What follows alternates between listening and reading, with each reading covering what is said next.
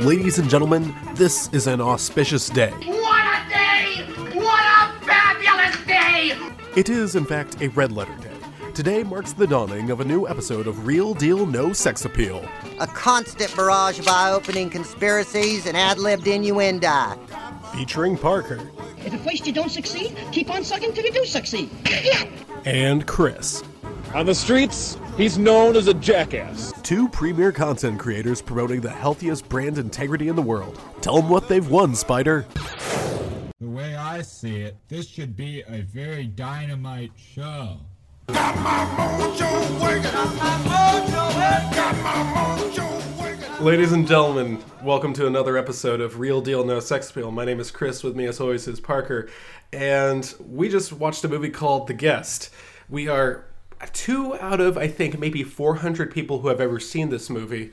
I think it's like one of those tapes that like Jerry Lewis kept in his vault, you know, that no one was ever allowed to see except that one was about a clown at the Holocaust. This one is marginally better, and it stars Dan Brown, uh, sorry, Dan Stevens at a house as a military guy and he comes by and strange things start happening is the way it's described uh, on at least on imdb i don't know that i would describe it that way. Anyway it's directed by someone i've never heard of which is probably because it was actually john carpenter uh, operating under a pseudonym.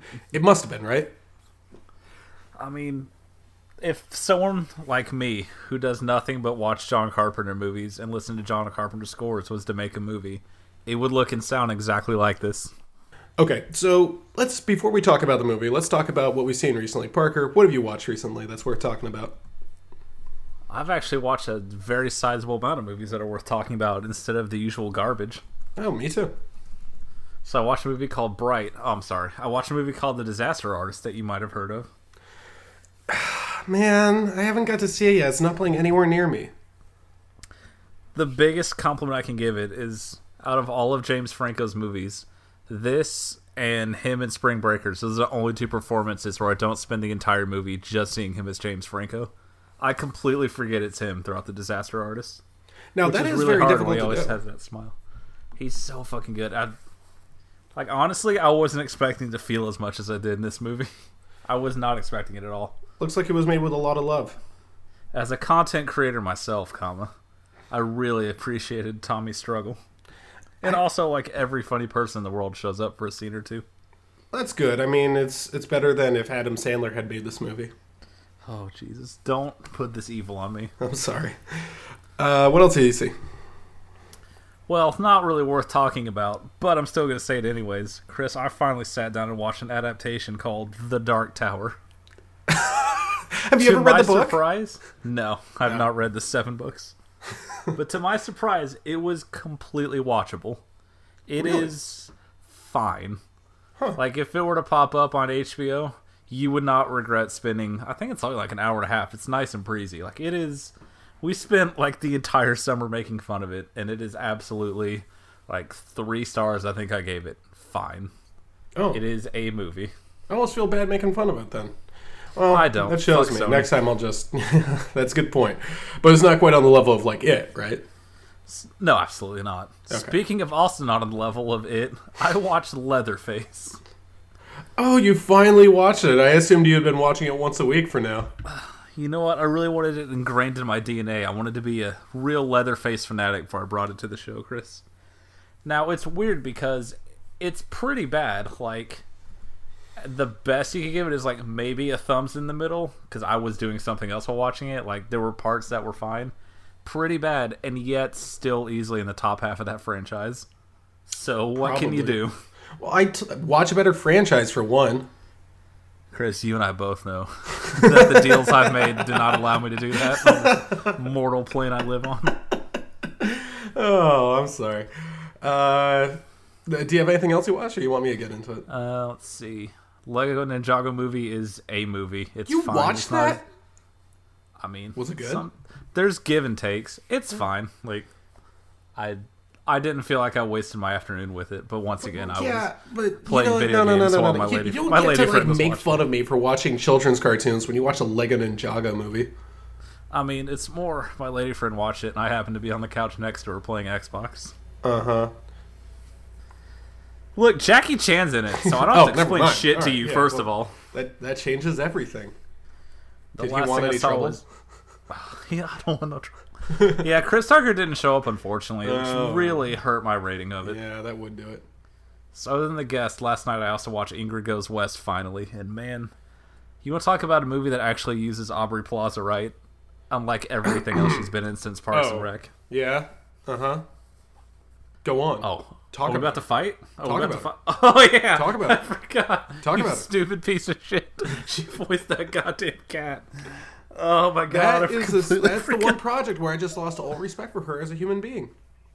She compared it to Mystery Science Theater 3000. Parker. I, I- You're never gonna let that go, are you? no, I shall never let that go.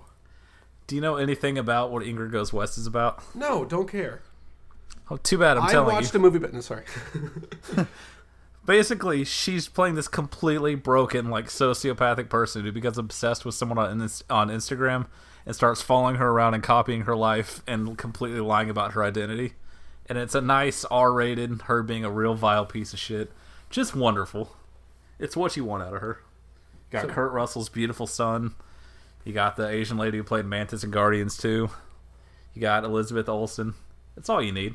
That's all you need for a good movie. So we could call it the talented, the talentless Mrs. Ripley.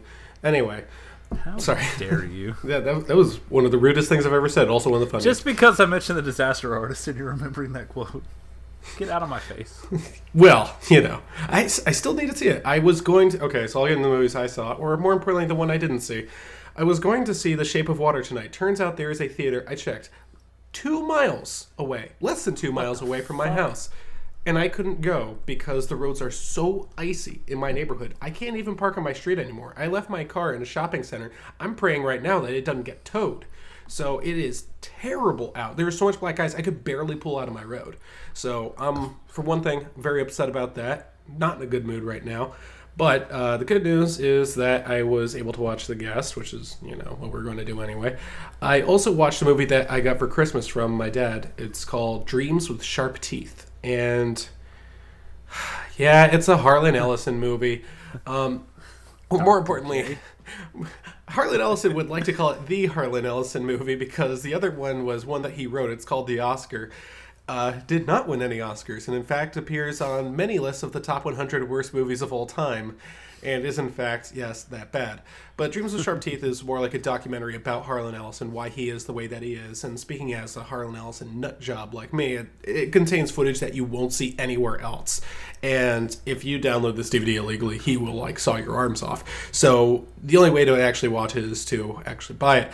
And this movie's worth it. It's really cool. It's really interesting, and it just shows you what his life was like and how he got to where he is and how good of a writer he is. Anyway, I also watched last night Ice Station Zebra. Boy, that movie is like it's from 1968, so already you're checked out. It's got Rock Hudson and Patrick McGoohan, Jim Brown, football player, and so. Ernest Borgnine, and it's so boring. It is seriously, for once, I was betrayed by a classic movie. It's two and a half stinking hours long. No. It- now, I have to ask, why? There's an overture, there's an intermission, and on track, and like the closing credit theme music keeps going on. It, it is not worth it at all. The movie does not deserve any of this. Somewhere in this movie, there is a good 100 minute movie, but it's not the one I saw. I had no idea what was going on. I, I, I just straight up could not understand. The third act was just so dumb. What a dumb ending. It was a waste of I kept, like, the description of it's really cool. Like, these military guys go on a submarine to go to, like, the North Pole, and they have to, like, break into it, and the Russians are coming for them, too, and there's, like, a secret weapon and all this stuff. I'm like, hell yeah, strap in. It's like Metal Gear Solid. No, it's not at all like Metal Gear Solid. It's like Metal Gear Acid Oh, god damn. emphasis on the ass. That's cold. So the other two movies I watched, I watched with our good friend Alex, the one we actually like. Uh, the first one we watched is Dark Star, which is directed by John Carpenter, and we talked about it on our own. Sorry, honey. And it'll come at the end of this podcast. That's fine. That's fine. She makes you happy. That's fine. You know, I just, I just, I hope you're happy with her. That's all I'm saying. That's fine. No, I'm doing fine too. You know, I'm doing great. I got a lot of opportunities. Yeah, well, I'm Doing great. okay. anyway, um, Gonna unbox this Green Goblin Funko Pop here and just, you know, Oh. I'm gonna do me for a while. I'm gonna do me. You have fun though.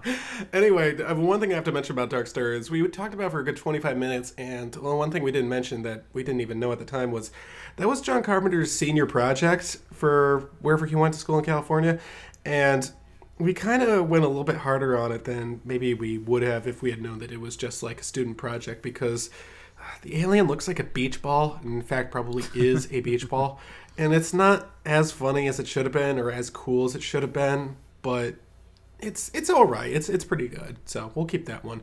The other one we watched was I Tonya, and you betray me. I fed up with this world because you decided to watch Ingrid Goes West and Aubrey Plaza instead of going out and watching I Tonya in theaters, which everyone should do because that's one of the best movies I've ever seen. It is a story of abuse, and Oh, awesome. yeah, I know it is You came in so high. Like, guys, it's gonna be great. You should see it. It's about abuse. Yeah, it.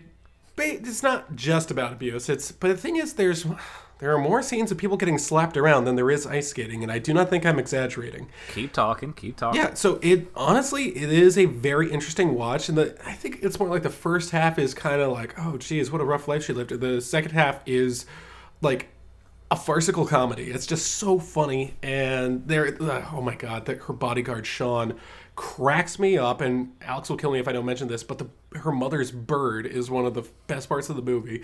Uh, but uh, for me, I got to tell you, the one reason that everyone should watch it, and you in particular, Parker, is because of the climax, and the climax is, I think we all know. Uh, what everyone calls the incident, the one where a hired thug uh, swats a baton at the back of Nancy Kerrigan's knees, and I mean that was national news for or international news for months after it happened. It was like a big deal and everything, and uh, then people found it was connected with Tonya Harding, etc. But to film that actual sequence is so fascinating because they do it not from Nancy Kerrigan's perspective and obviously not from Jeff Gillooly or Tonya Harding's perspective because they were both asleep at the time. That's a fact. They film it from the hitman's perspective. And when you think about hitman, hit, sorry, hitmen in movies, they're the, you know, cold, calculating guy who's only focused on the job. What if you get a guy who's a complete amateur? And that's what makes it so interesting is that they get this guy who's very nervous and clearly doesn't know what he's doing. And it's you you start to not necessarily pity him, but you're like kind of and again not on his side, but you're kind of like nervous for him. You're like, oh my god, what, what's going to happen? What's he going to do? How's he going to get out of this? And I will say the resolution to that scene is the most unexpected and hilarious thing I've ever seen. So you got to see it at least for the climax because that's just incredible. And it'll also change your perspective on Tonya Harding. And we'll have that watch by next week. yeah, I'm, I'm. I'm very happy, and I'm I'm gonna try to see. Uh, Then I'll record a podcast with someone else too, and we'll talk about it, and we'll laugh. We'll have a great time. We'll have a great fucking time, Chris. yeah, how about What like else? Your, how about like your podcast with Cam? How about like your podcast about wrestling? How about your podcast about Funko Pops and G Gundam? Check out the new episode of Full Spectrum Warriors coming to you soon, friends. We'll leave that in there. All right. Uh, so we did. Oh wait, we have to a new segment. You have a new segment for me? Well, this is. I figured I'd keep you updated on the ever involving attempt to make DC make good movies. No. We've got a new DC movies president, oh. a man named Walter Hamada, who's, who came from New Line, who's done some things you might have heard of, namely the It and Conjuring series. So basically, everything I make you watch is always just bleeding over. Everything comes back to DC being garbage. Well, it's That's a good thing started. that you know you have someone you love. You know who I love? I love Aquaman and Cyborg and Birdman and the Green Lanterns. And Raven and Starfire and Beast Boy. Oh man. Look, you can keep this up. There's going to be a Teen Titans Go movie in theaters this this summer. No. So if you want to play this game, if you want to play hardball, no. I will buy you a movie. Oh no. Oh jeez. Okay. So let's. uh I guess that's the only news that we have outside the fact that the Golden Globes happened. Who gives a fuck? And uh, remind you that you will never ever escape DC. They'll just keep hiring people. oh, just- none of their movies are any good though. All right, we finally made Justice League. Now what? How about a new president? Everything's going great. By the way, like 13 people camped out of DC offices to demand Zack Snyder's original cut. Of I Justice just League? wanted you to know that too. Yes, a thing that doesn't exist and couldn't exist without millions of dollars. Is this like when Barstool camped outside of Roger Goodell's office to demand that Brady be freed? yes. What I'm saying is fandom was a mistake. Oh boy. Well, speaking of fandom, one of the movies that you're a fan of is The Guest. And when I mentioned earlier that we were one of only a few people to have seen it, I don't think I'm very far off. This has approximately 2,000 checks on the movie that I use, uh, or on the w- movie website that I use, icheckmovies.com. I don't know how many people have seen it according to Letterboxd, but you know the most depressing number that I've ever seen? Not your T levels. It's actually, I went to IMDb to look at the budget for this movie. The, mo- the movie was a $5 million budget, and it, it looks about like a $5 million movie. Do you know what the total gross was? Oh god, it's gonna be under a million, isn't it? Oh, it's well under a million. In fact, I, Oh, no. maybe I should pull it up right now just to uh, check about this because it was so good. And I was just like, why have I never heard of this outside of you and Alex being like, oh yeah, Chris, you should definitely watch this. Parker, this made three hundred twenty-two thousand six hundred dollars. Christ. It's not fair. I, I don't get it. Th- This is a really good movie. One might say it's a fantastic movie. I'm me. I would say that. I One might say it's one of the best thrillers ever made. Honestly, I think it so is. fucking good. It's so, So- goddamn good. And no one has seen it. And anytime I ask someone about it, they're like, "The guest, the guest, what? Like, are you are you not finishing the sentence?" And then I have to take them to my house and make them watch it, kind of like in Manhunter. but with Do a happier see? ending. Look at Dan Stevens' Happy Trail. Do you see? Oh, Now, I see. I'm, I'm going to tell everyone right now. Uh, we're probably going to give a couple of spoilers in here, right? I don't know that we have to, but we probably should. We give like a spoiler warning. You think we're going to talk about spoilers? Eh, It couldn't hurt. Yeah. Okay, guys. I'll try not to, considering no one in the world has seen it, and you all should. We're going to try not to spoil this one, but you should watch this movie. All right, you really should watch this movie. Now, uh, actually, no. I think about it. I, I will spoil this. All right. So, spoiler warning now. All of you go watch it. The less you know, the better. skip to the end of this podcast if you want to hear me and and Alex talk about two different movies. And uh, I wasn't able to do an impression of Parker, but you know, have him as like a little. He was he was just imagine he was like staring at us, mouth agape, a, a, a boy and a girl together. Is there gentle sobbing? I'm sorry. One of these days, You guys bring- want any more popcorn, or no? You're good. Okay, You I'm just gonna go to the kitchen for a bit.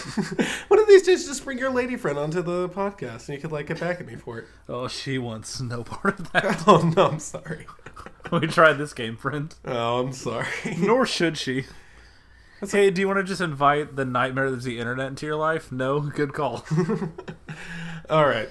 So, uh, according to the LIMDb and according to the movie that I just watched, Dan Stevens plays a military vet who comes home from the war to uh, Craig or Caleb's house. Caleb uh, something or other. Caleb Peterson, I guess.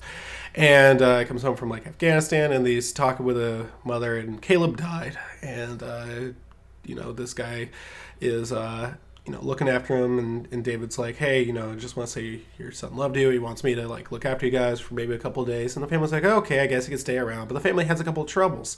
You know uh, the daughter has uh, a boyfriend who's not great and the father has a job that's not great and the boy's getting the shit beat out of him at school which is not great David takes this all the wrong way and decides to lend a helping hand, but he doesn't do it in the same way that, like, I don't know, Jimmy Stewart might have, or, or one of those classic actors.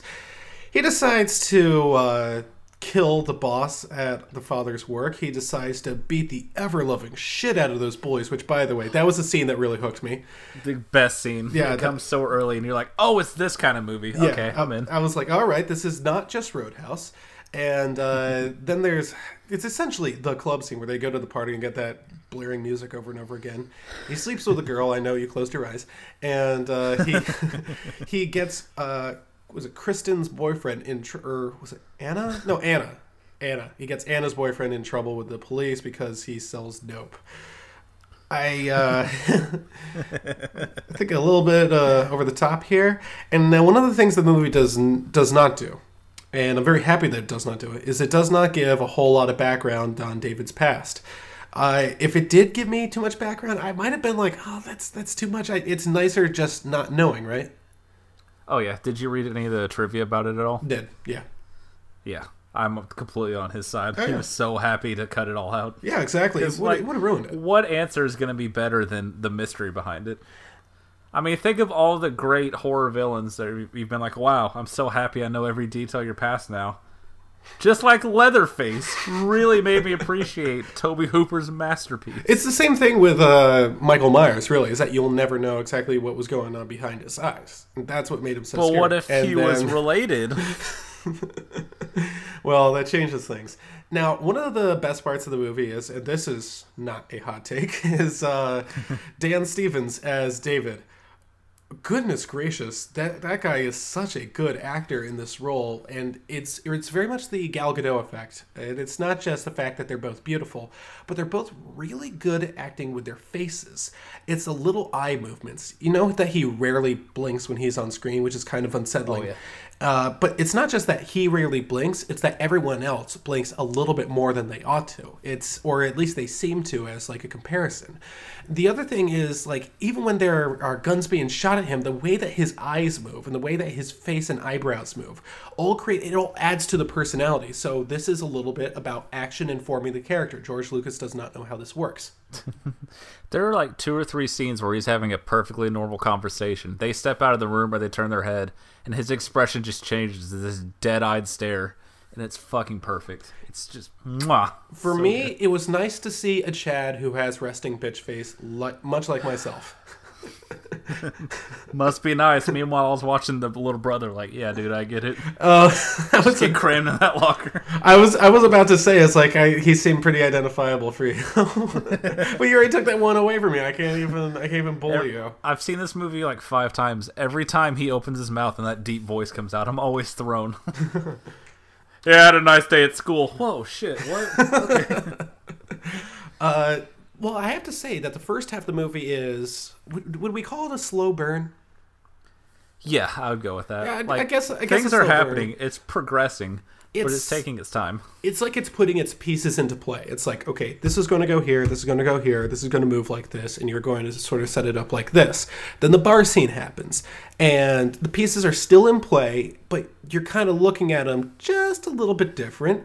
And uh, then, then the party scene happens. You're like, okay, I can sort of see what kind of movie this is going to be. And then the twist happens, and you realize that this is a completely different movie. Oh, yeah. I, I don't know that I should give away what the twist is right away because we've done a pretty good job of not explaining what kind of movie this is. But the mystery is not uh, what is happening to all of them. It's pretty obvious uh, that uh, David is behind everything. But uh, we could, you guys will find out whether there is a reason for all this or what's going on and what kind of person David is. And I gotta tell you, again, I keep thinking about it. If the movie had gone into detail about exactly what kind of person he was and, you know, all the, all the ramifications therein, it would have been terrible. Yeah, like who need? God forbid you have mystery in your thriller. That's the thing that this does so much better than all these other movies is it has a really good story and it's a story that it's kept simple but it's told very well. It's simple and, and in fact the acting is simple. All the lines are simple. It, did you listen to the writing? I don't know if you've ever looked at like the, the script for this, but if you really listen to the lines, nothing there is too complex. Everything is exactly what it needs to be and it's so realistic. These are the way I mean sorry, this is the way that most people actually talk. When I saw that, you know, average suburban family, that is the most average suburban family I've ever seen. So many of these TV shows and these movies get the average suburban family wrong. This is the most accurate one I think I've ever seen. With the dad always coming home from work, walking straight to the kitchen. I need a drink. I'm having a drink. I David, do you want a a drink? drink. No, I am having a drink. Yeah. He's so good. And then just drinking beers and watching old football tapes, talking about his job. Mm-hmm. Wonderful. It uh, and you know the the wife just insisting that he stay. That I'm, I'm gonna tell you this this movie really nails it. Now one of the unfortunate comparisons that I have to make is that I have seen this movie before, but I've seen Oh, it yeah. done so poorly. I've seen it done so terribly in the past, and the idea here is again, this isn't really a spoiler. It's it's more of a kind of a super soldier movie, and I'm not saying it's not just Universal Soldier or Metal Gear Solid, but it's also movies like Rambo. Rambo is the one that everyone wants to compare this to, and I can sort of see why. Um, th- there are other ones that sort of do basically the same thing. It's like you don't understand. He was in the military. He's got a trained mind, you know, sort of thing.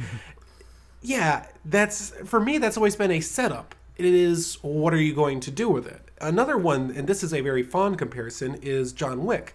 This is John Wick if John Wick had married a little bit better, because John Wick is all about the action, and the action is so good that you can really excuse the story, which is just a revenge story the action again it's I, i'm not criticizing it as like oh some people sort of think that action is good enough that you don't care whereas in here the action is quite good but it's not good enough to uh, carry the entire movie the movie does need a backbone it needs a story and this story is again it's told so simply and so well that everything is effective Yeah, I mean, this was pitched to me. I'd already seen You're Next and loved it. So it's pitched to me, hey, here's their follow up movie.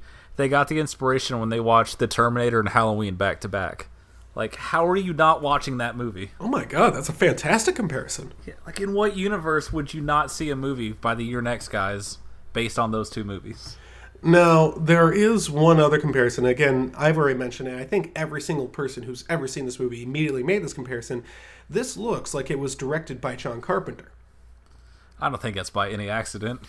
I, yeah, it is no accident. Now, here, I'm warming up for my hot I take. mean, if you're gonna steal, steal from the best. now, Don't warming, steal from Kevin Smith.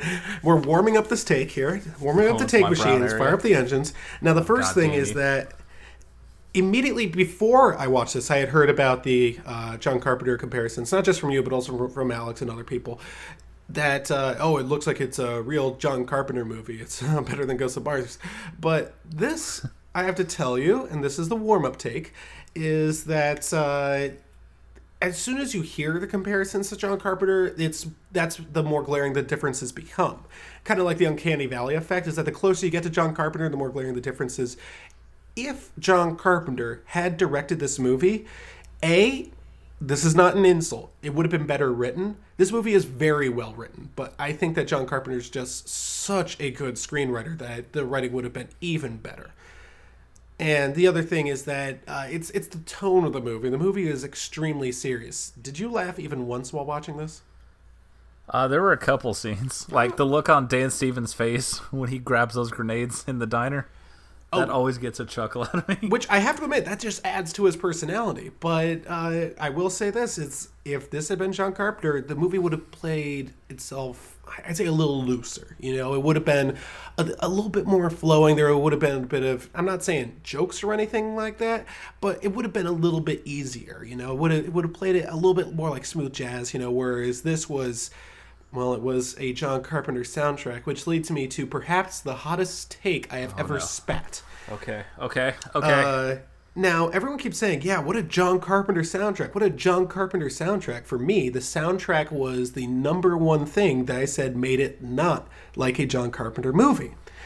There is a reason for this. It's not the sound itself. It's not the timbre. The timbre is perfect Carpenter. I mean, this this sounds like something Carpenter would have a composed and b played himself. It was actually played on the same synthesizers that they used for Halloween Three for crying out loud. But the difference is how often they use it. If you actually go back and watch a lot of Carpenter's movies, he doesn't play that soundtrack nearly as often as people seem to think. Everyone just seems to hear it in the theme song or something like this, or it plays in certain scenes to build the atmosphere or something like that. But Carpenter was much better at using silence. This movie does not use silence as much I not as much as it should, but as much as a John Carpenter movie. And I don't have a problem with that. That doesn't make the movie any worse. But I I keep thinking about the party scene. Boy, that movie, I mean, that scene never had the music go out. It was just constant. This is your John Carpenter soundtrack. Hope you people like it, and indeed I do. But that doesn't make me think John Carpenter. It just makes me think, oh, you're you're spreading too much whipped cream on this cake.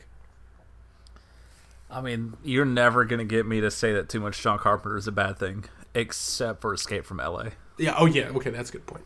But uh, well, the other thing is that Kurt Russell wasn't in this movie. I mean, Only no movie autumn- can truly be perfect. I mean, it automatically bumps it down to a five out of ten. Anyway, guys, it was nice recording about this.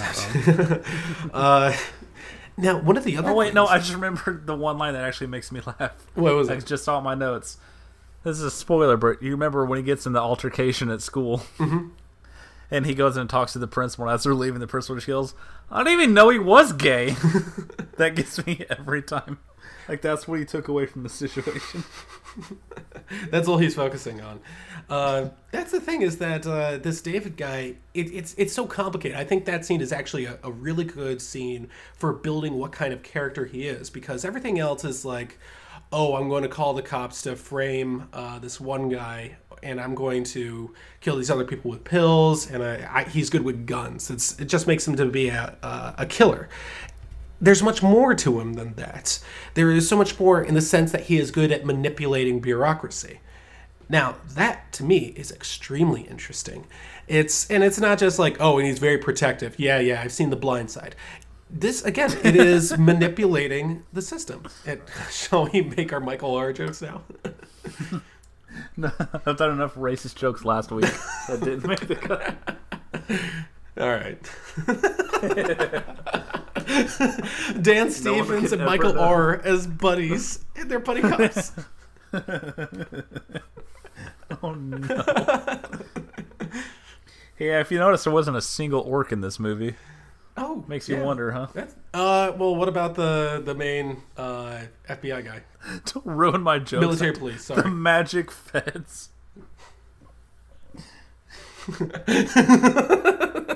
Can you imagine if they came after him, that guy with the blue I'm hair? be on my deathbed and just screaming out loud. How did the Alamo happen in a world with dragons? And then they'll be like, "Oh no, he's finally lost it. Pull the plug."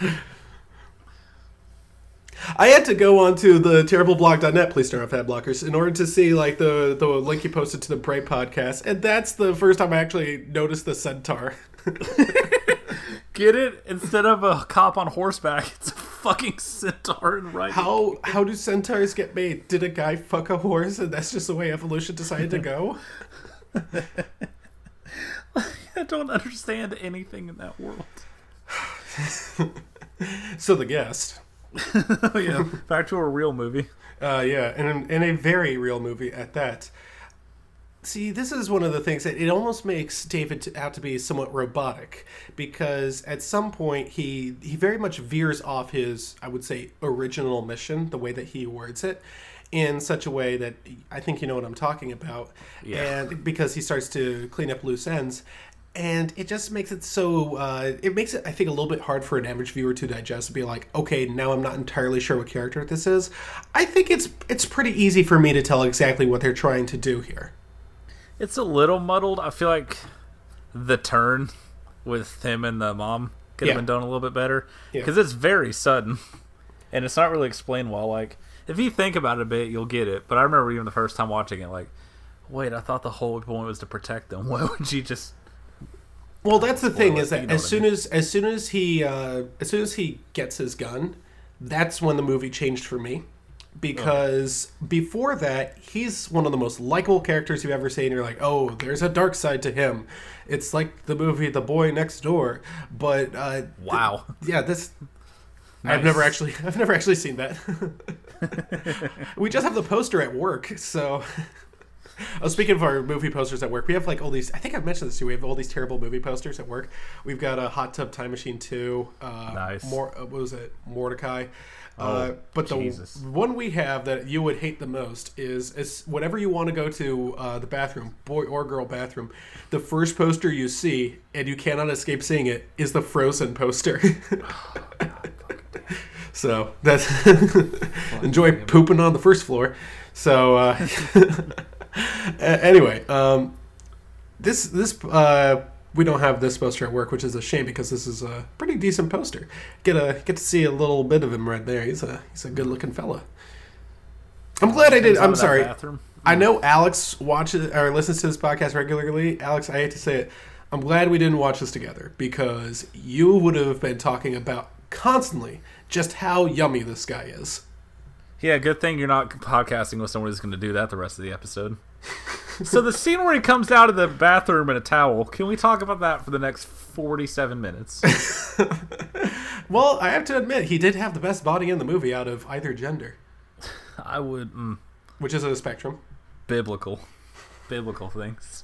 Well, which is more than anything else, it reminds me of uh, Chris Pratt, how he got himself in shape for this. Because apparently the backstory is that he was like emaciated when he came on to the movie, and he was like, "No, no, seriously, I swear, I'll get into crazy good shape."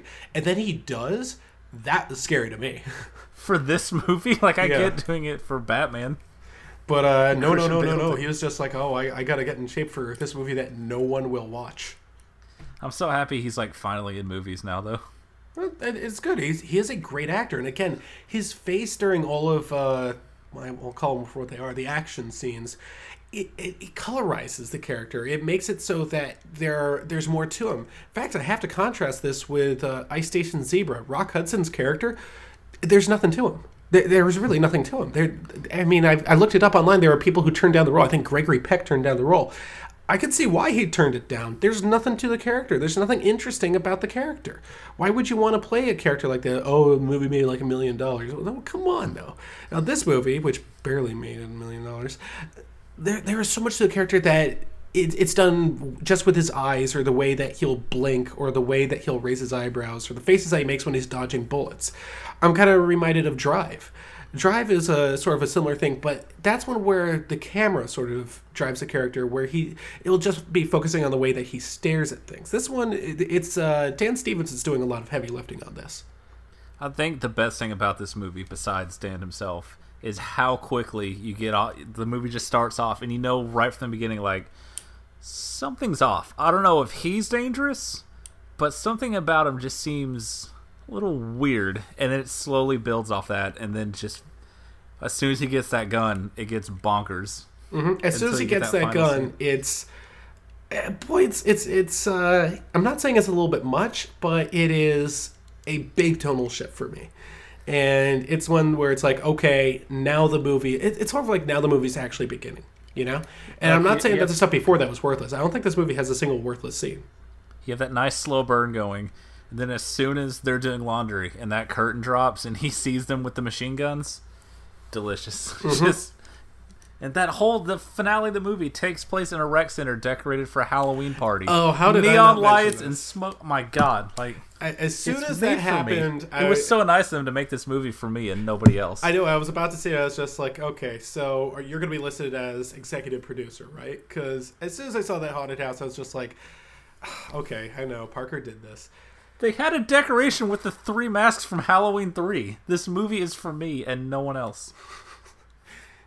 Who else would put those fucking masks in a movie? That's a good point. That is a very good point. I don't even think I know. Playing that. this sweet synthwave music and these neon lights and a Halloween set. Like, come on, people. Uh, this is this See is this seriously a, I, this is a wonderful movie. I think more people need to watch it. At this point, buy it on Blu-ray. Maybe we could help the people who made this get their money back on it because I feel bad for them.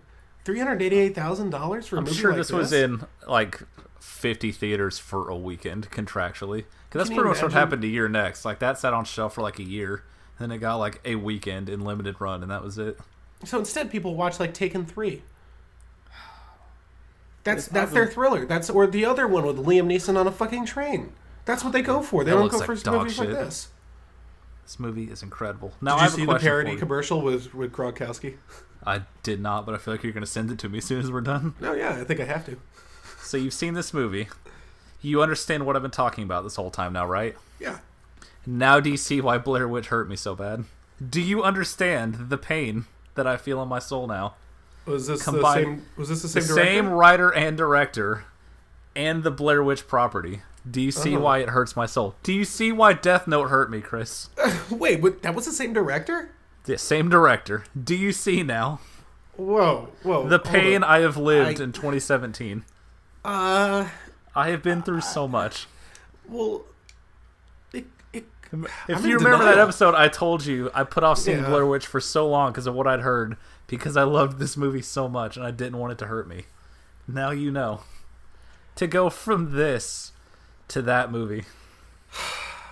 Yeah. Feel it. Feel it all at once. alright. Overwhelm you. You know Just what? Maybe me. he's okay. You know, maybe he's better off just writing movies on his own, that he's creating his own sort of IP for because boy, Blair Witch was not good enough and hell You Death don't ever need to see. Death Note. Yeah, You're fine. Obviously. Turns out you can't adapt 42 episodes into 90 minutes. Now, speaking of 42 episodes, you know what I can't find? Oh no. Yu-Gi-Oh! I'm actually having trouble finding this. So- Don't worry, buddy. I'll give you my Hulu pass. It's all good. You're Oh, not you're right. out You of it. gave it to me. I have I have it saved somewhere. It's on Hulu. Okay, I'll look up on Sure Hulu. is. You're not getting out of this bet, friend. Ah, okay. You are. Tom Brady has long been known as the king of games. But let me introduce you to my friend Yugi Muto and his friends. All right. So, did they make? I have to ask this because I I have it in in the back of my mind. I feel like I'm confusing this with something else. Did they make a sequel to this? No, I wish they had. God, I wish they had. Oh, eh, all right. Now, I mean, I do love. I don't want to talk about the ending, but just that last scene in her line as it cuts to credits, just I'm Man, glad you mentioned it because I was about to mention it. Parker, you know me and my anger towards movies that don't have a real ending. ooh, here we go. This is not one of them. This actually, Okay. I, I feel that this was a real ending. I'll sit down now. Okay.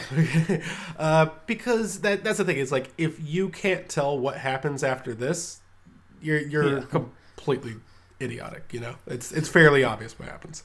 Fucking, I love no spoilers. You right, can cut this later. I just wanted to mention to you how, as he's dying, he just gets a thumbs up.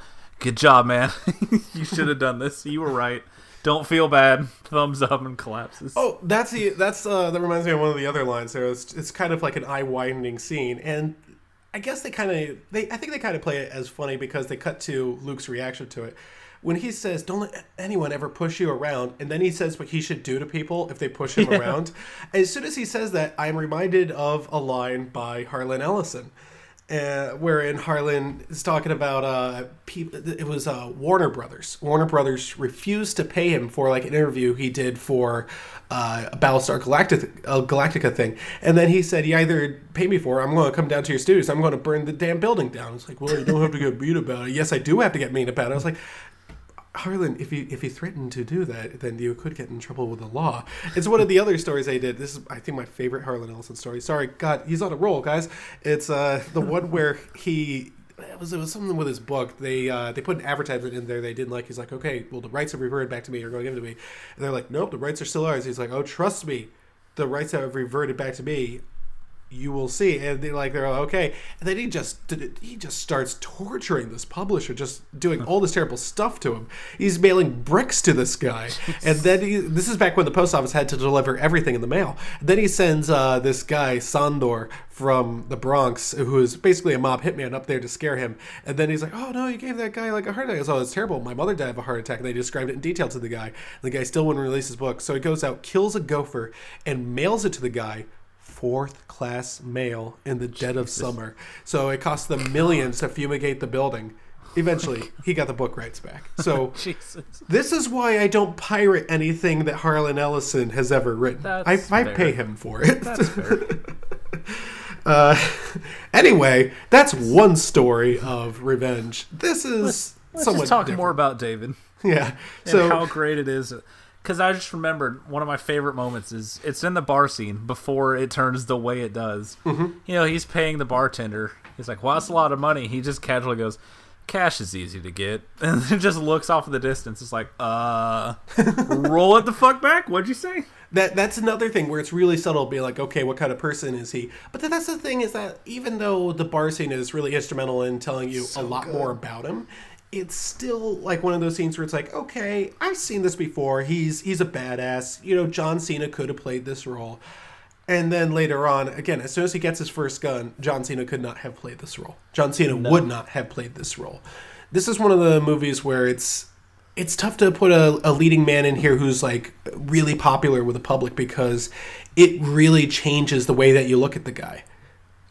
And Alex and I have been buying in deep on Dan Stevens stock for the last couple of years now, and I'm glad you finally see why. He is so good. He's the reason I rented that shitty live action Beauty and the Beast, where he looked like a goddamn fool in that wig. It's very upsetting. Well, that's entirely your. Wait, what does he play in the in? He's the human version of the Beast, my friend. oh, really? I was like, Dan Stevens is starring in a Disney. Fuck yeah, I'm in. Now I will say this: he is gorgeous in this movie. I, I don't think that we have been clear enough about that, even though we said he has the best body of either gender in the movie, which is a spectrum. He is so easy on the eyes. He just has that disarming look. Like Patrick Bateman from American Psycho is. It's kind of on the nose, but it's that kind of thing where there's that scene where he's walking down the street at night next to that girl and he smiles at her and it completely disarms her before he does horrible things to her. Like it's a similar kind of thing. Like he just has that calm presence and he always talks like this. And gosh, I'd hate to trouble y'all for another night here, but you know I'm just gonna go down to Florida. Boy, you really do that impression well. Well, as white trash myself, who is just completely broken on the inside and spends many a night staring at the wall, wondering what could have been. Well, I get it. yeah, yeah, you're kind of similar to Dan Stevens in this movie. You're jacked and uh, oh, anyway. What if I told you that there was an FX series called Legion that's sort of based around the X Men that stars both Dan Stevens and Aubrey Plaza? What if I told you it's all crashing down on you and you can't escape it? I don't have to watch it It's anyway. actually apparently like insanely good because it's from the guy who made Fargo. yeah, sure. Anyway, um, sorry, that was. I forgot he was. I completely forgot he was the boyfriend in Colossal. That dumps her in the beginning. I completely Oh, forgot. oh, oh my God! I knew I'd seen him before. Holy shit! I need to watch Colossal again. Yes, you I found do. my excuse. What a oh man! Mm-mm. Wow. I'm gonna, I'm just gonna rewatch Colossal and the guest every. You know week what's weird is he could have played Jason Sudeikis's role in that. God, he could have. He really could have, right? At quite intensity. Yeah. I don't want to think about Dan Stevens gaslighting me. I want to think of him as a tender lover who would do literally anything for me. Anything. Who would do a little too much for you, really? you know what? It's, it's better than nothing at all. You know what I mean, ladies? Yeah. She's out there. She knows. She's raising her hands. now, uh, Parker, have you ever made a mix CD for anyone but yourself? Oh no. Yeah, me neither. I was gonna answer you, and then you added that last word. No. Yeah, I've, I've never done that, so that seems. But I, I I'm so happy to do have that. because that panning shot of her listening to that CD to, to over to his window with him sitting on the edge of the bed. Oh, that's one of the best shots in the entire movie. That's that's the movie right there. God, it's so good. now that was a very Carpenter Wish. shot.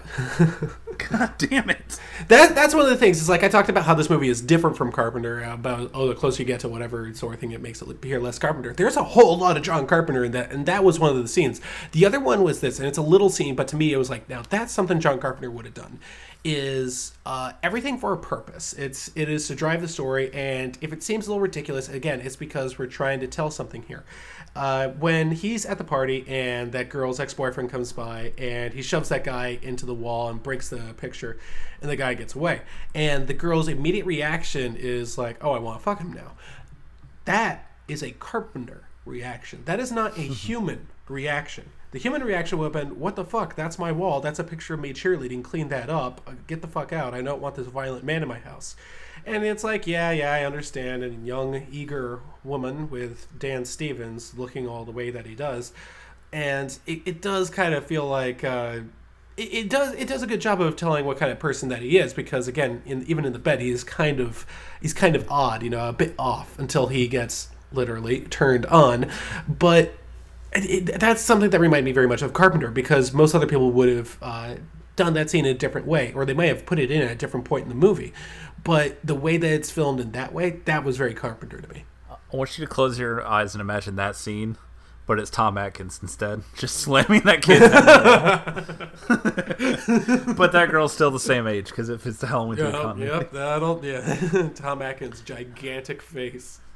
Now we haven't said much about the the daughter. She's one of the main characters, but I'd remi- be remiss if I didn't mention that she's the main character in It Follows. And if y'all haven't seen It Follows, get your shit together. I'm you want to talk about a movie from this time that also uses a lot of neon lights and synth scores, like 2014 to like 2017. if you like synth music and John Carpenter fonts, you will love indie horror movies. Oh, so what you're saying is our next movie should be Neon Demon? If you want to cross that bridge, buddy, I, I can't But watch remember, that movie again. I, I I, legitimately can't it. watch that, that movie ever again. if you want to play that card this early in the year, that's fine. Have you seen that movie? No.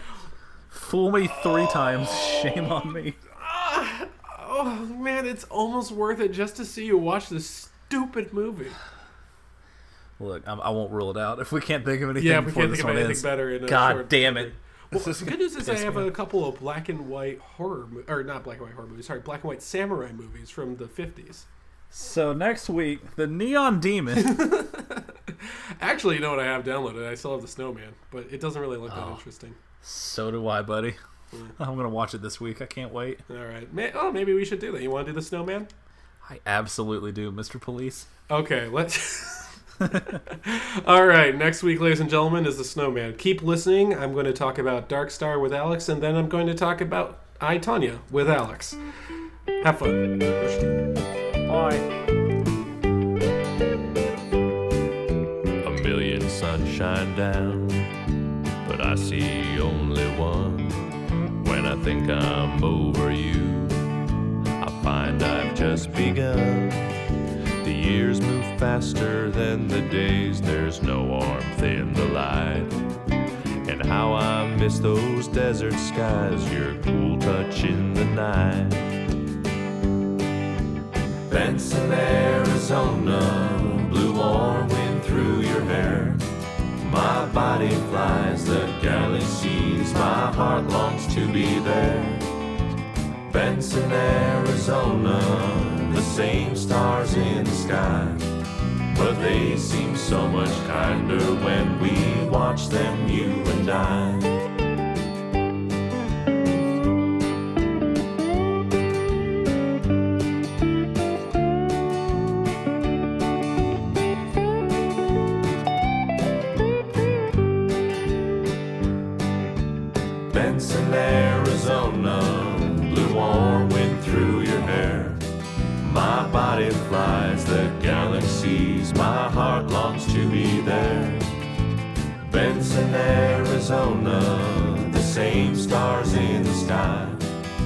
they seem so much kinder when we watch them, you and I. Now the years pull us apart. I'm young and now you're old. But you're still in my heart, and the memory won't grow cold. I dream of times and spaces I left far behind, where we spent our mind. Benson, Arizona, blue warm wind through your hair. My body flies the galaxies, my heart longs to be there. Benson, Arizona, the same stars in the sky. But they seem so much kinder when we watch them, you and I. Welcome, ladies to a continuation. Is that good enough for a real deal no sex appeal? My name is Chris. With me, as always, is Park, uh, uh, Mary, Abby, Katie. My name Alex is decidedly like. more androgynous than that. You would have gotten closer with Parker. I would have got closer with Chris. um, all right, so we just watched a movie that um, Sure was a movie in 19. I don't know if it was. I, I don't When did know it come that- out? 1974. Oh. So 20 years before one of the greatest years in movie history, 1994. It's a pretty good year, yeah. yeah, it's Pretty good year for movies. Yeah, they had, they had a lot of really good movies. They had um, they had Pulp Fiction, Mm-hmm. Leon the Professional, The Lion King. So And the personal best one of the whole year, Hard Target, starring Jean Claude Van Damme, directed by John Woo. One of the greatest films ever made. never seen it. Anyway, uh, Dark Star is directed by John Carpenter, personal favorite director of this podcast. um, It sure was a movie that we watched. uh, was it? Did we actually watch that? Was that not like uh? Because we did eat those big salads from Coven. I kind of felt like maybe it was like kind of a fever dream based on whatever we ate. Uh, I had beet lemonade. That's all I know. It was That delicious. that that seems like it might have been hallucinatory. Did it improve My the movie at pee is going to be bright red tomorrow, and it's going to be great. Yeah, me too, but for different reasons. anyway, um, so the, the movie is uh, billed as some sort of space comedy. Again, now, again, the release date is important 1974. That's three years before Star Wars came out. Star Wars. Uh, you, you ever see Star Wars? It's not that good to watch it. Anyway, know. I clearly George Lucas has seen Dark Star because, and, and I'm not saying that it's like, oh, Star Wars is completely unoriginal and there's you know all the space movies rip each other off, but Well, I mean, you got that big ship, and they travel from planet to planet, and, There are a and the captain in and the captain yeah. has sex with all the aliens, right? Are we? Star, Did you watch? Star you watched Wars? the? Oh, that was a porn parody. That's um. Anyway, there is there's a lot in Star Wars that they clearly cribbed a little bit from Dark Star. You asked me how a- many times. George Lucas watched Dark Star. I'd say at least three times. While he was filming Star Wars. Yeah, While he was filming New as he saw Hidden Fortress. so. uh now I, I love John Carpenter, and there's some very good stuff in this movie. Uh, Mm-hmm. there are a couple jokes there. It's like, okay, he just nailed that one, but for the most of it, it's just kind of a series of vignettes that don't really go anywhere. Yeah. Um, I think what, if you had to nail the central thesis of this movie, this movie is trying to say X. What would you say? Government sucks. Hmm. If if that is the case, if I think they're Brazil did a better if you're job. floating around in space and you really need some new radiation stuff, don't don't wait don't wait for the government to give it to you. You're is the have first to make like it five yourself. minutes of the movie. Yeah. And it, it was very important because the ship was a pile of shit. I think the central thesis of this movie was more like being in space kind of sucks because this is one of the ones where John Carpenter had clearly seen uh, 1968 2001 A Space Odyssey. Mm-hmm. This was very much to me a parody of that, and I could see it for much of it. There were a couple shots that somewhat emulated uh, Stanley Kubrick in there. There were a couple moments where it's like, this is what it's like to be inside a spaceship, and instead of being this whole, oh, I'm floating around, and here I pressed a button, and it's like, oh, it's we set it to this nice ballet. Instead, they have this like weird country western song in there, Oh, and they're just song. like playing cards and uh, kind Smoking? of smoking They're smoking in an oxygen-rich environment. yeah, that was that was kind of weird. Yeah, It that was- makes sense. it- the whole thing to me just kind of felt like it was unfocused and incredibly low budget. Now I know Parker's going to be listening back to this. He's going to be like, "Oh, Park." There's you know, nothing John necessarily Carpenter, low wrong with low budget. I know nothing inherently wrong with it, but this one was uh, noticeably so. Uh, Shall we discuss the alien? Look, I'm pretty sure they got most of their props from the dollar store, and that worked out okay for them. I don't think they went to the dollar store. I think they went to some kid's backyard and just stole them. I mean, that's also possible. The the alien is played by a beach ball. The beach ball with little feet With little, on little, it. little claws, you know, Little little, claws on the bottom. Only two of them, just and it, it, it gets the guy too. It gets the guy like Ah, yes. see, and uh, uh, that The alien That goes on, They, they seem to. They seem to. Um, they seem to make it kind of clear that the alien is what fucked up the whole ship, including the laser thing that was Mm-hmm. already fucked up before the alien got out of its closet. Yeah. Now this does lead to uh, perhaps the best line in the entire movie. The the computer, which is somewhat sentient and actually has a bit of a personality, kind of reminds me of Magic Voice from Mystery Science Theater 3000, uh, where it's just like it's your turn to feed the alien. It's like oh, I don't want to do that, which is a very to me a really good response. It's like let me remind you, it was your idea to bring this on board in the first place because you said the ship needed a mascot. that that is hysterical to me. In your words, the ship needs a mascot. So he walks into this room with with this alien and an alien and a with bunch of floating cogs in the background. Yeah, now that's the thing is like we walked in there and I was like, is that the alien? Is it gears? and I Are was these just like, the are these the gears that start a war? And I okay, and I, at first I, I was like, oh, is is this the alien? If the, if that is, that's the shittiest alien I've ever seen. And then no, the actual shittiest alien I've Yeah. ever seen pops down. Yeah, it's basically just a beach ball made to look like a rotten tomato with penguin feet on the bottom. It is I mean, if that's what they were going for, they did a really good job.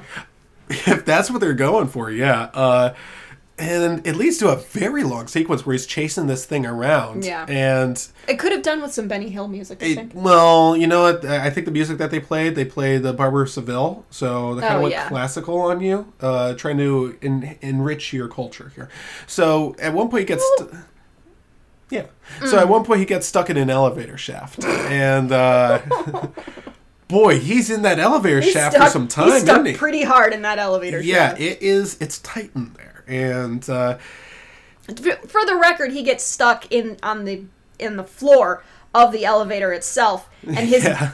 big bulbous womanly hips can't fit through the thing. Yeah. So he's he's stuck, and we keep getting this undershot of his legs swinging about uselessly in the air as the elevator goes up and down for no discernible reason because there are only four people on the ship and three of them are nowhere near the elevator. That's right. And he's just stuck in there while we look at his taint while his legs wave around and he somehow unscrews the bottom of the thing and wedges his way in there, but then the thing explodes out, and then he's still alive somehow. Some Daffy Duck shit there, and he extricates he himself. It- it's he's there's smoke everywhere. It's he just closes his He's bill. got the hatch around his waist. he's just walking around like that. Oh my god. I hoped he. I had hoped he would keep it throughout the entire movie. Um, now we forgot to mention R two D two. Because Oh, yeah. R two D two is uh, a human character in this movie. He's not actually named that, but fuck it, we're going to call him that because he's in the R two D two portal. Yeah, the ship the ship has a little R2D2 portal on the top and it's very very clear as you're zooming in you're like, "Oh, that's where Lucas got that idea." And no, inside of it is a little is a little man who looks like John Lennon with all the hair and his name is Talby and he doesn't want to have anything to do with the humans in the ship. He'd rather just be one with all of the stars. All of his friends, the stars. Now he is one of the ones who he, he's upset because their captain had previously perished uh, due to some reason. I, they were all kind of upset about it. Oh well, one of them was more upset than the others. He isolated himself, I guess. Now, what does he do up there? What is his job? Um That's what I thought. Um, anyway, uh, But as far as I can tell, it's it's looking at a it's it's looking at a screen and saying, "Hey guys, there's a problem." Whenever the system says, "Hey guys, there's a problem," and then they don't listen to him more than half of the time. Now, I would seem to think that if space travel were ever achieved on a regular basis, uh, that people can just go out there and travel space, that communication would be completely necessary in order to facilitate ease of travel. They never communicate anything to this guy. And and certainly not something that you can just turn off with the click of a button. yeah, evidently, because there are a couple points where the guy's in the elevator shaft and we're just yelling at the TV screen, "Talk to the computer. She's Yeah. there to help." And They can they can verbally access the computer anywhere in the ship except for this elevator shaft that exists for no discernible reason. Yeah. Well, uh, now I'm thinking about uh, their what, what what should I call it? Their barracks. Well, it's a food locker. It and is- it sure yeah. does look like a food locker with a giant porn wall on the side of it. Well, it looked like that at first, but once you get closer, you can't quite tell Yeah, what they- could be up there. they blurred out all of the copyrighted images. yeah. So They it- put all the image they put all the pictures up on the wall and then they blur them all out so that when you get close to them it's all just fuzzy. well, yeah. I mean, that's the thing is like from far away, you there's like no way to tell. clearly some but there's clearly some titties. There's Like- a lot of naked skin. Like you can that. look up there, it's like you have to like squint your eyes. It's like I can definitely see at least one boob. You know, at least one. and you're like there there's a probably a whole lot of women who are not wearing a whole lot and then you get closer and closer and closer and then it's like uh guys we need the pg rating and so it just blurs them all out because no one said fuck in this so you could get this uh, the g or pg rating. There should have been fucks, but there were no fucks. well you know there are no women on board besides magic voice. Okay, look.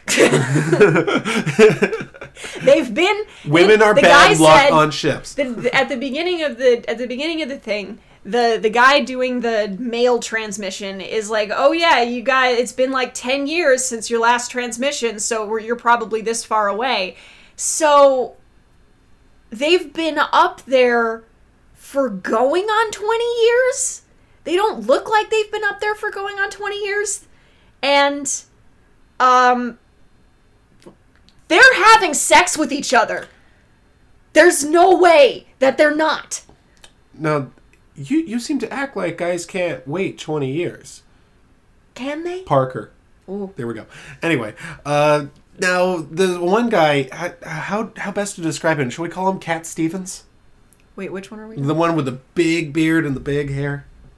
Oh, the cat, the the acting captain or whatever. Yeah, I guess he's Doolittle? deputy or whatever. He was Doolittle. Yeah. Anyway, Doctor uh, Doolittle. yeah. Well, Cap- Deputy Doolittle. The deputy deputy deputy. Doolittle. Deputy Do Small. Anyway, he uh, he's up there and boy, he's just not very pleasant, is he?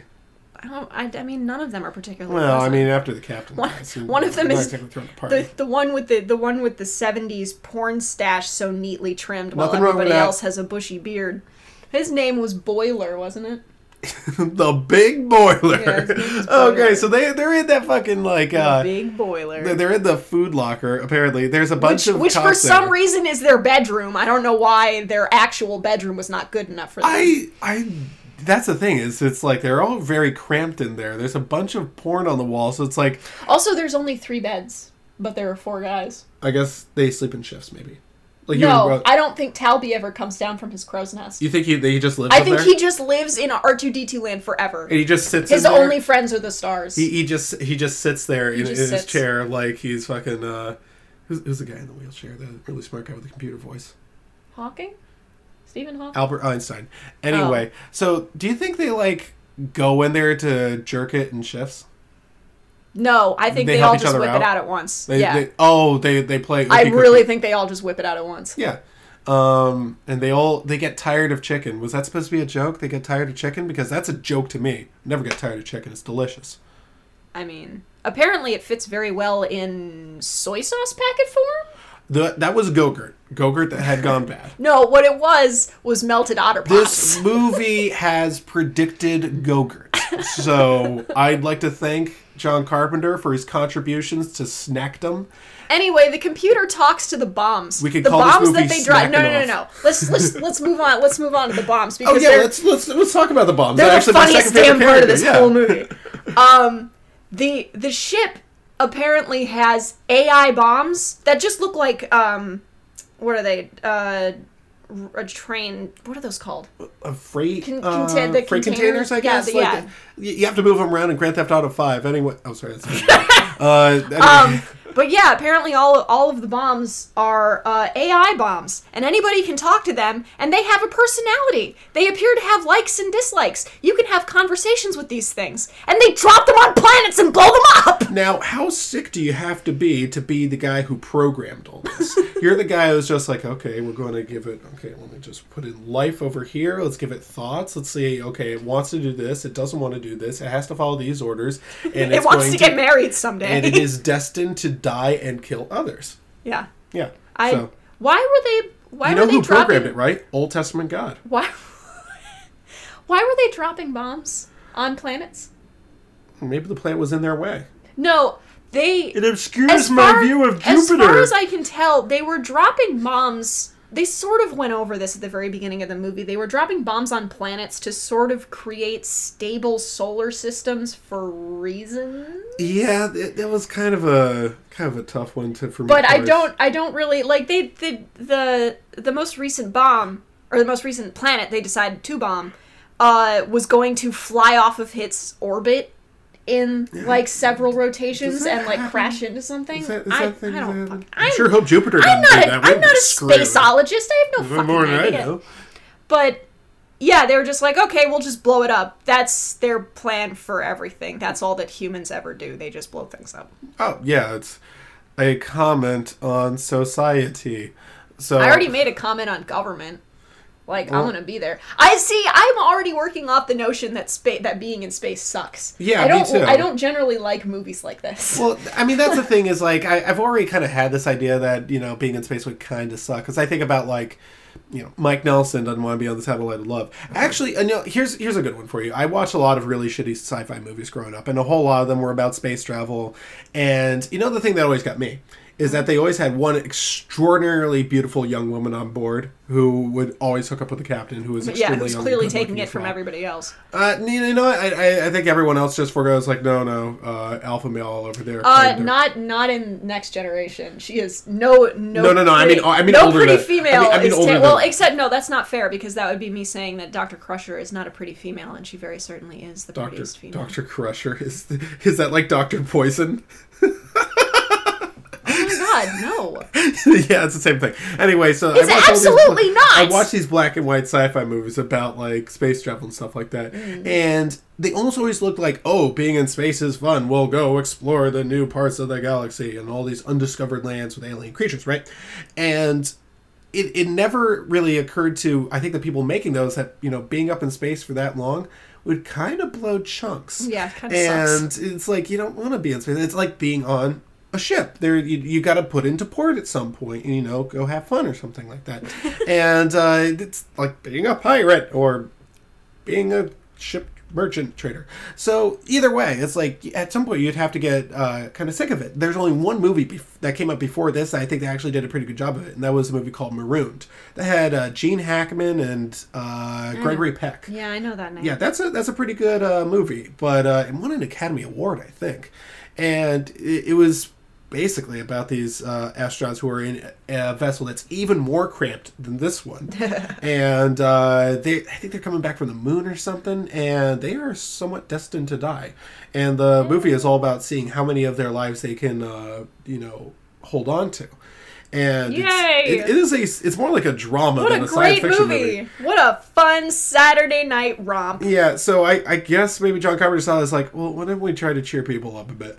So uh, why don't we do the exact same movie except make it fun? Yeah, so instead of also sprach Zarathustra, they decide to put in Benson, Arizona, where my It's like a, it's it's like the the opening theme music for um it's like a boy and his dog. Star Trek uh, Enterprise, the new one. It's been in that one. It's like really, it's it's a it's really dumb sounding country song for like no. Fu- you you don't watch Star Trek, do you? I've saw, Wow. I, saw, I saw the first season of. The I don't know how to deal with that information. I've never seen Next Generation. What? I, I know everyone keeps going. How do you not know Captain Janeway? And I'm like, I, I No, don't like know. Voyager. We're not talking about Voyager. Is there a difference? Oh my god. Well, Yes, Voyager sucks. That's the difference. And I'm not saying that because Janeway. I'm sure Janeway is a fine captain, but they did it poorly. Deep Space Nine is where it is at. Uh, apparently, I After the Next Generation, Deep Space Nine is where it is at. Sisko. So so is Darth Maul in this Sisko one? is my captain. Beyond Picard, of course. What? Are you done? Oh, we're talking about a different. Yeah, Sorry. So yeah, go on. back to Battlestar Galactica.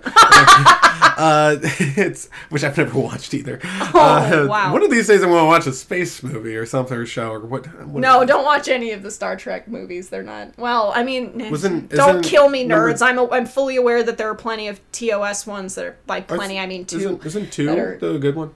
Uh, I don't remember because it, it depends upon it depends entirely upon who you talk to. Because some people will say, "Oh, the odd ones are the best," and some people, for some reason. The reason, odd like ones the are the best. I even no no no. I've best. seen I've seen the odd ones. The I don't ones know. I don't know which one has Oh, the space keep it whales in way. it. That's all that matters.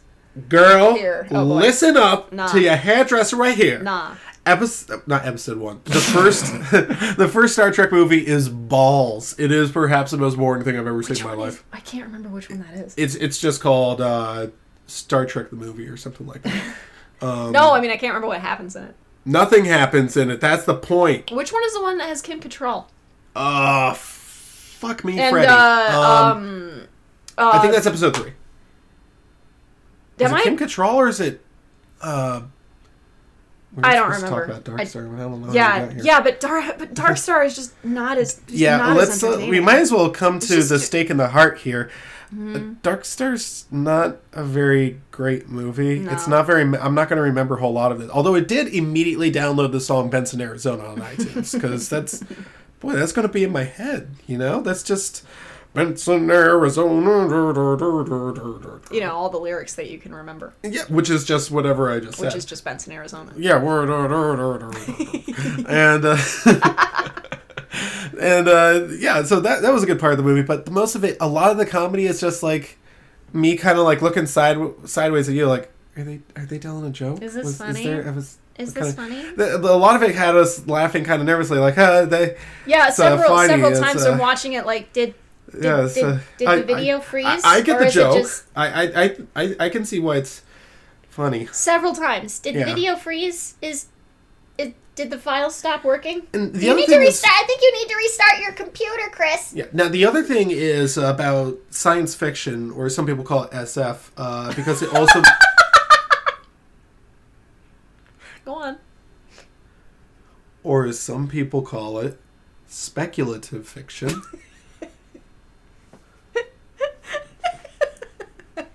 are Are you okay? Yes, I'm fine.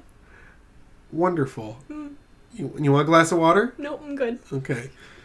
So SF is a great genre for telling stories. Yes. And science fiction has led us to, uh, you know, a whole bunch of great movies, you know, and stuff like that.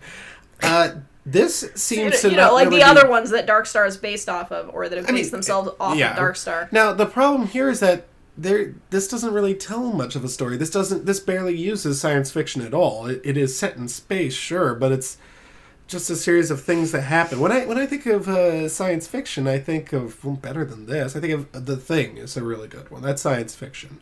Uh, Alien, that's a really good one because Oh, there's yeah. a central idea. They're trying to tell something here. Uh, for Darkstar, I think what they're trying to tell is, uh, look, guys, I made a movie. I didn't have a lot of money, and it made uh its budget back like ten times over. Give me a little bit of money. I'm trying to make. Look, make this was my other idea here. for my master's thesis. Yeah, well, yeah, there you go, there you go. And just after this, he made Halloween, no Mm. money, and uh, made it all back. Same thing with Assault on Precinct 13 and almost all of his other early movies. It wasn't until I think The Thing that he actually had a box office bomb, which is amazing because it's probably his best movie. I was gonna say, isn't the thing actually like good? The Thing is probably my favorite horror movie, my favorite science fiction movie. It, it is. Mm, that's cute. Have you ever seen it? No. Oh, I know. We, gotta treat you to it. Yeah, it's fine. Uh, it's what, what's the matter? You, you don't like scary movies? No, I'm perfectly fine with scary movies. I just haven't. There are many, many movies that I have not had the opportunity to see Oh, this is this is like one of the number one. because I would ones. rather be watching Hard Target for the tenth time. First of all, how dare you? First Second of all, you want to talk good sci-fi movies? Hard Target. It Did is ever- not in any way a sci-fi movie. did we? He does punch a snake though, so it's worth watching. We should watch it. Did, did wait? Did I did I watch it with you? No, no, I didn't. No, watch you it. no, not I, watched it with me. No, no, I watched a different uh, Jean Claude Van Damme. I think I watched it alone. It was uh, I mentioned it on the podcast too. All people are going to not believe me that I watched it. Uh, it was the one with um, Adolf Lundgren. Oh, Shit, what's it oh, I, I know what you're talking about. It's Ultimate one- Soldier. Yeah. Or Universal Soldier. Universal Soldier. Shit, Ultimate Universal Soldier. Soldier. Uh, Ultimate Soldier is a competitive reality show. Wherein, Yeah, wherein they take uh, retired, retired, talking uh, to the mic. where they take retired army vets and they pit them against each other in in uh, horrible, mind-breaking games for the entertainment Well, of we're, the masses. I mean, we're just doing this until they make the Running Man into a show. Anyway, Yeah. Alex, verdict Yes. time. Would you recommend John Carpenter's Dark Star? Oh man. Um to a very very select crowd of people. Uh I mean I we haven't even talked we haven't really talked about the end of the the end of the movie. Yeah, the where he tries act. to out logic a bomb and almost succeeds. And start surfing And then space? he oh yeah, he was like the yeah, Silver he surfs in space. He surfs in space to his death, which is Um, that sure is a thing. yeah. I don't know if that was like a parody of another Kubrick movie, like the end of Doctor Strangelove, where the guy rides a nuclear bomb down, waving his cowboy hat around. Probably. No, I think I Oh. I, I don't I don't honestly know. Yeah, yeah, the whole thing They're was, just uh, so like the ship blows up and the other two die and then Talby and Doolittle are just floating in space and they're like, "Oh, the ship's gone." Oh. Worked so I guess that's that. Okay, bye. Well, it worked out for Queen Leia. Anyway, as so, oh, ask, Oh, man. hey Alex, ask me if I would recommend That Dark- Mary Poppins bullshit. You know, for a second I was like, all right, that's that's cool, I guess. And then like the more I thought about it, the more I was like, that's a really dumb time to show off that she actually has some force abilities. That's a dumb way to show it off too. Ask me if I I'm would like recommend. really fucking annoyed about that. Anyway, yes. Ask you ask you if Ask you would... me if I would recommend Dark Star. Hey Chris, would you recommend No. Dark Star? Anyway, Wow. so the next movie that we're going to watch, and I don't. Are, do you want to record about the next one uh, after we're done with it? To you. Probably, yeah. Okay. Okay. Um, this is already going on a little bit longer than I intended. Uh, we're gonna watch I Tonya in theaters, so uh, we will go watch that, and then we'll come right back. So. Uh, And then and then I'll make a whole bunch of why why jokes. Okay. See you later, guys. Kisses.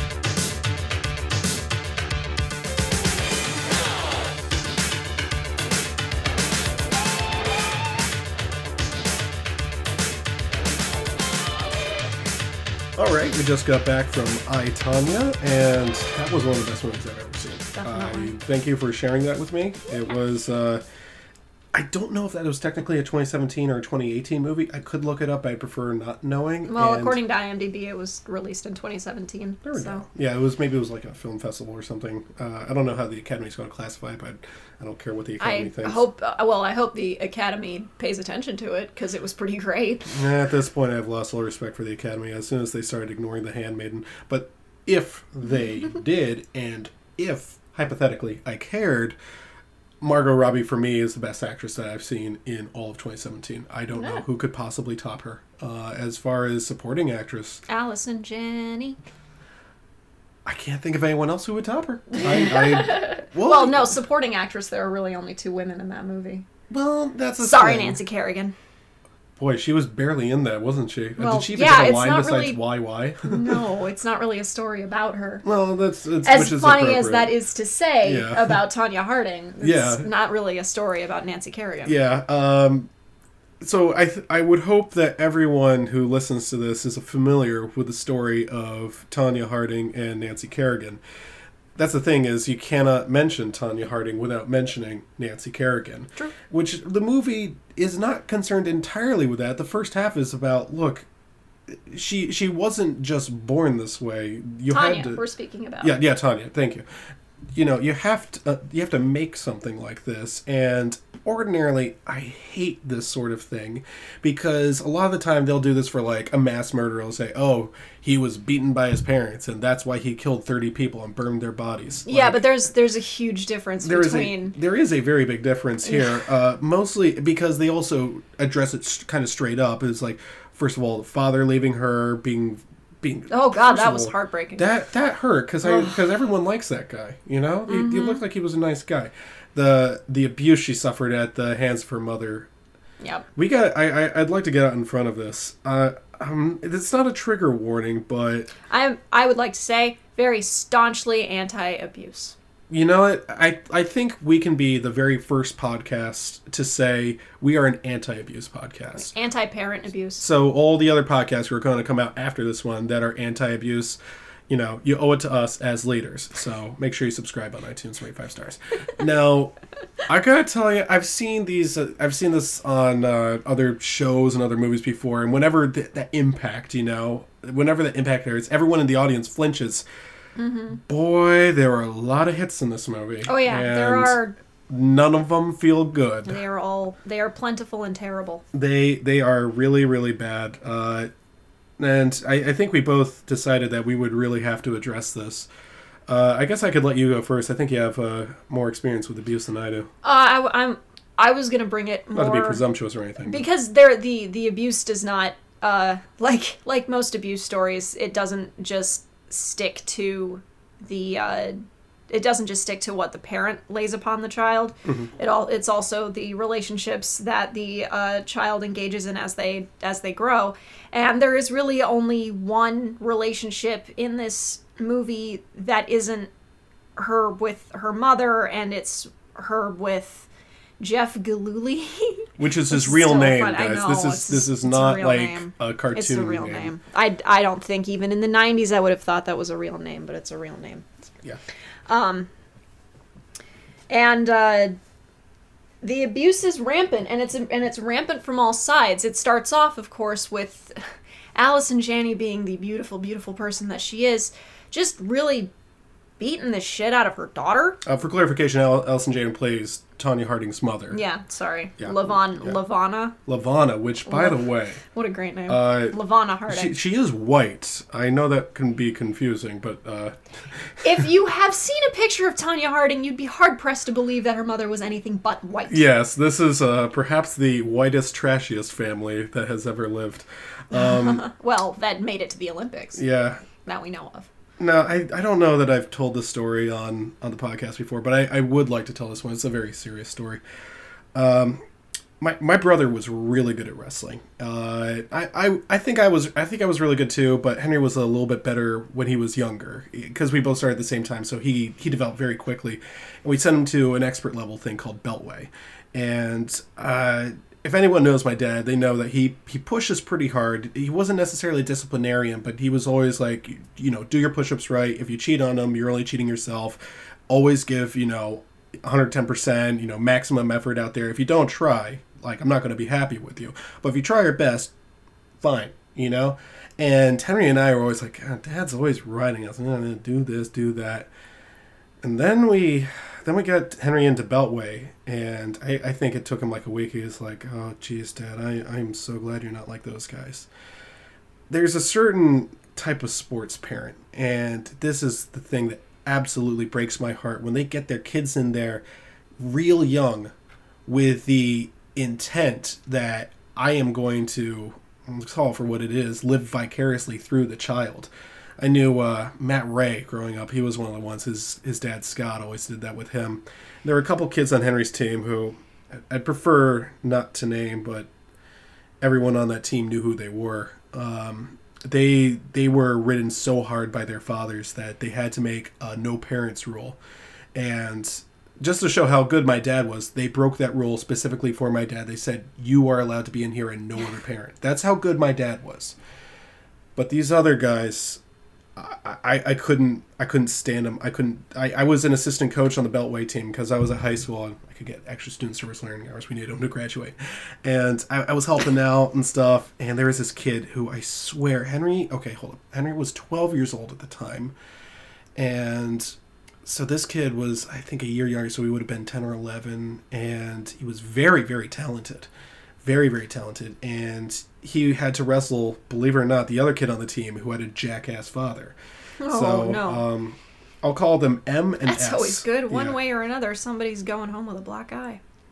Essentially, yeah. Yeah. Uh, M and S were the ones. M was a little bit younger, uh, and S was a little bit better. And the way the Beltway works is it's very serious. They're little kids and they still have to cut weight. You have to make weight or you do not wrestle. That's fucked up. And it gets worse. You also there's only one position on the varsity. You have to wrestle off for it. Wrestle offs occur inside the wrestling room. All your teammates sit around and they sit quietly watching. It's a long story. I'm going somewhere with this. This isn't a long road to a short joke. Um, all the kids have to sit there and be quiet.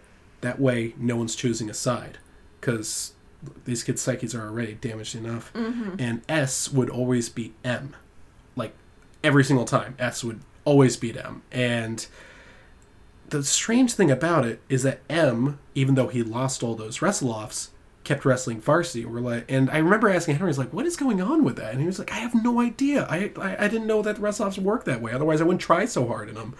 and I think the reason was the coaches knew that M's father was even more abusive than S's father, and oh. they said if he doesn't get the chance to even go varsity, his dad's really going to belt him. Here's the thing S should have been out there, and that's not just me saying, you know, oh, quality of wrestling. S would have won those matches because Mhm. M was not winning them. And I remember one time M lost a match, and he lost it something like six to five.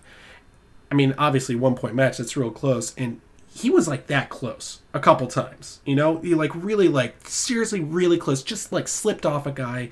It just I and the, whenever I see something like that, it's like, dude, it's okay. I've been here before. I can teach you what to do. And I talk to every wrestler after every match, saying Mhm. like, okay, here's what you did well. Here's what you could work on. Here's what we're going to do in practice. Because you're a good coach. I, I'd like to think so. Mhm. Anyway, he stormed off to the bathroom. I'm like, oh, it's an emotional case. Now I have to talk him. I have to give him a reverie. Ah, children and their emotions. you know, in the movie, I'm sorry, this does have something to do with you. You know that moment where the you see the first sign of abuse, where uh, she's beating Tonya with a hairbrush. Yeah. It's essentially what I walked into in uh, the bathroom. Just saw M's dad just belting this kid, and I, I was I was so shocked. I was I was 13 years old, and oh yeah. I- what do you even do? I couldn't think of anything to. I was frozen solid. I, every single time I think back on this, the first thing I want to do is I want to throttle that that dad because I know I could have, and because that guy never wrestled a day in his life, and here he is yelling at his son for not doing well enough. I could have put that guy's face through a wall, and I was angry enough to do it. But I was just I was like shell shocked. It's it's like walking in on two people having sex. You're just oh my oh, what what what's going Yeah, you know. yeah. I was just shocked out of my mind. And then I went back in there later, like, oh god, I hope they're gone. I had to pee, and uh, it was worse. Michael was sitting on the toilet in the stall with the door locked, and his dad was just laying out the worst emotional verbal abuse I had ever heard, and I mean I walked out of there in tears. I, I was like, oh my god, I didn't I didn't know that fathers treated their kids that way, and that's the thing. Is like after that, I was like, I, I, I- I don't even know if I could even criticize my dad anymore. Just any, anything that he said. I mean, he would get on me for not taking out the trash. I was like, hell, it could be a hell of a lot worse, you know. And I, I know that. I mean, it was a, it was a wake up call, and I should have known. I, I really should have known. I mean, it, that stuff happens every day. It happens in every country in the world. But that that was the one that just woke me up. I was like, oh my god. And the thing is, I kept seeing it. I kept seeing stuff. Not quite that bad. That was the worst I'd ever seen. But that's basically what happens in I is you see stuff like that, and I gotta tell you, for much of it, there's a long stretch towards the beginning where it's happening, where she's just getting dumped yeah by there's everybody. there's a lot there's That a lot is at the hard beginning to watch sometimes. it's it's difficult especially when especially when it's a mother because if it's a if, if it's a father the anger and the outward expression of said anger is more um and oh, I'm so get I can't believe this fucking podcast is getting all SJW on me. Um, the Well, outward we're ahead expression of the outward expression of, of anger with fathers is more societally acceptable than it is with mothers. Mm-hmm. But at the same time, there's a lot of willingness to kind of shove it under the rug if it's a mother because nobody thinks that mothers could possibly do that to their kids, especially their daughters. oh, it happens. Um, well, clearly. Uh, so my point from earlier is that that sort of thing definitely um, will travel uh, and turn the turn the kid into someone who believes that abuse is really the only way to show affection or you know to, to show that you actually care about somebody which is it, it comes it, it's a point later on in the movie because um Jeff and Tonya are talking basically opposite each other, saying that, "Oh, I never hit her. I never hit him," and it's very, it's very clear. There, it's the story's told really well because they're both unreliable narrators, and I, I like stories of unreliable narrators because you can basically be like, "Well, it's clearly just the worst of both stories. That's what happened," um, and they each say, "Oh, I never, I never, I never hit her. I never punched her," and he's saying oh i or um, she's saying oh i never i never hit him back. I never fired a shotgun at him which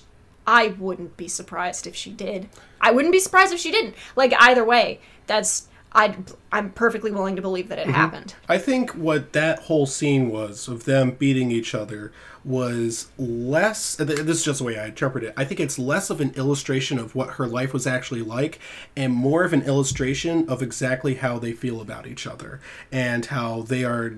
Their memories of each other are so bad that they're just going to describe each other the way, oh, he, she was so abusive to me, and I could never possibly like him. That being said, I absolutely believe that they hit each other. I Um, yeah thousand percent believe it. the the fact that the fact that they're talking candidly to each other about the about um Tonya's makeup not properly covering the shiner that clearly yeah, that was that was that was a good one. Yeah, um that that's the sort of thing that like everybody knew about and what do you even say but also you know it was, it was the early 90s so not it wasn't it wasn't something that a lot of people were going to talk about in the first place because it's you know spousal abuse oh no that's what that the whole marital rape thing became illegal in what 1990 something mm-hmm. i don't want to say 94 because we've been pretty we've been pretty big on on 1994 specifically but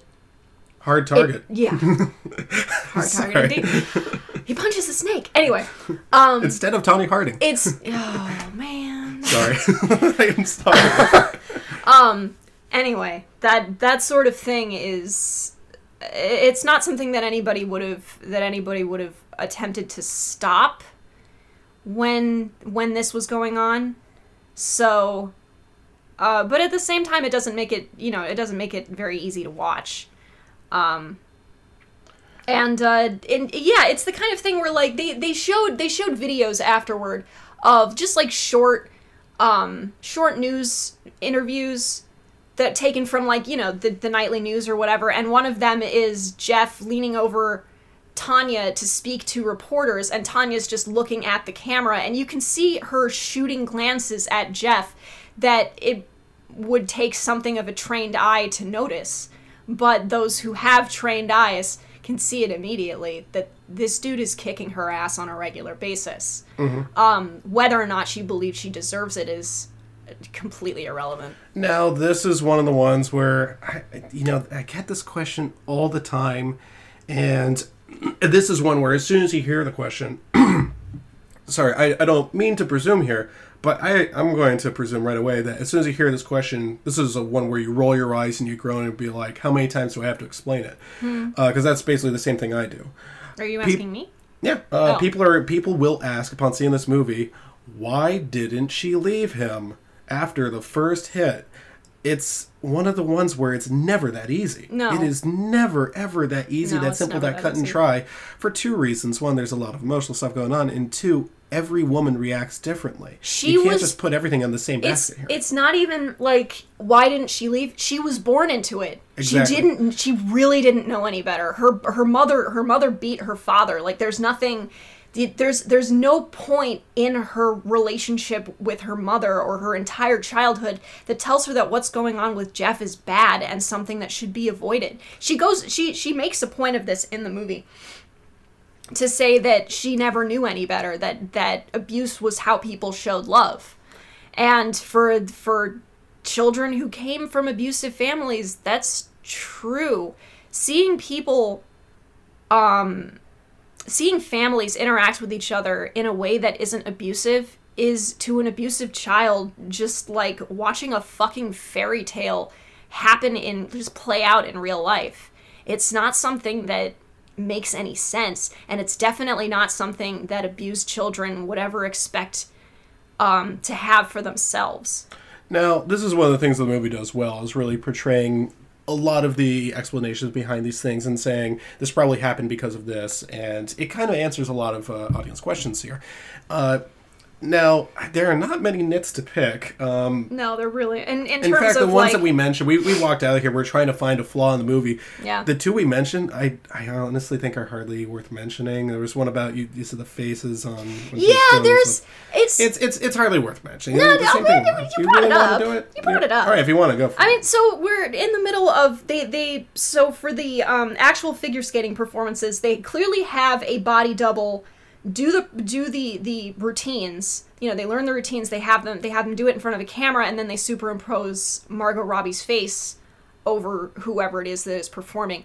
And the Post did a fantastic job because it's very very difficult to pick it out but like there are you know the occasional moments where you're like eh, you can kind of tell that her face is a little like pasted on but it's it's almost imperceptible Now that being said, Margot Robbie, I have to say, I already said, I think she deserves the Oscar. I think she just did an incredible job. she's a chameleon it's and insane it's yeah, that's that's what really gets me is that this is a role that really and this is going to sound weird, really uglified her. Mm-hmm. Margot Robbie, I I don't need to tell anyone is already a gorgeous creature. Yes. Uh, but in this one, I'm not saying that Tonya Harding was an ugly human being. She certainly was not.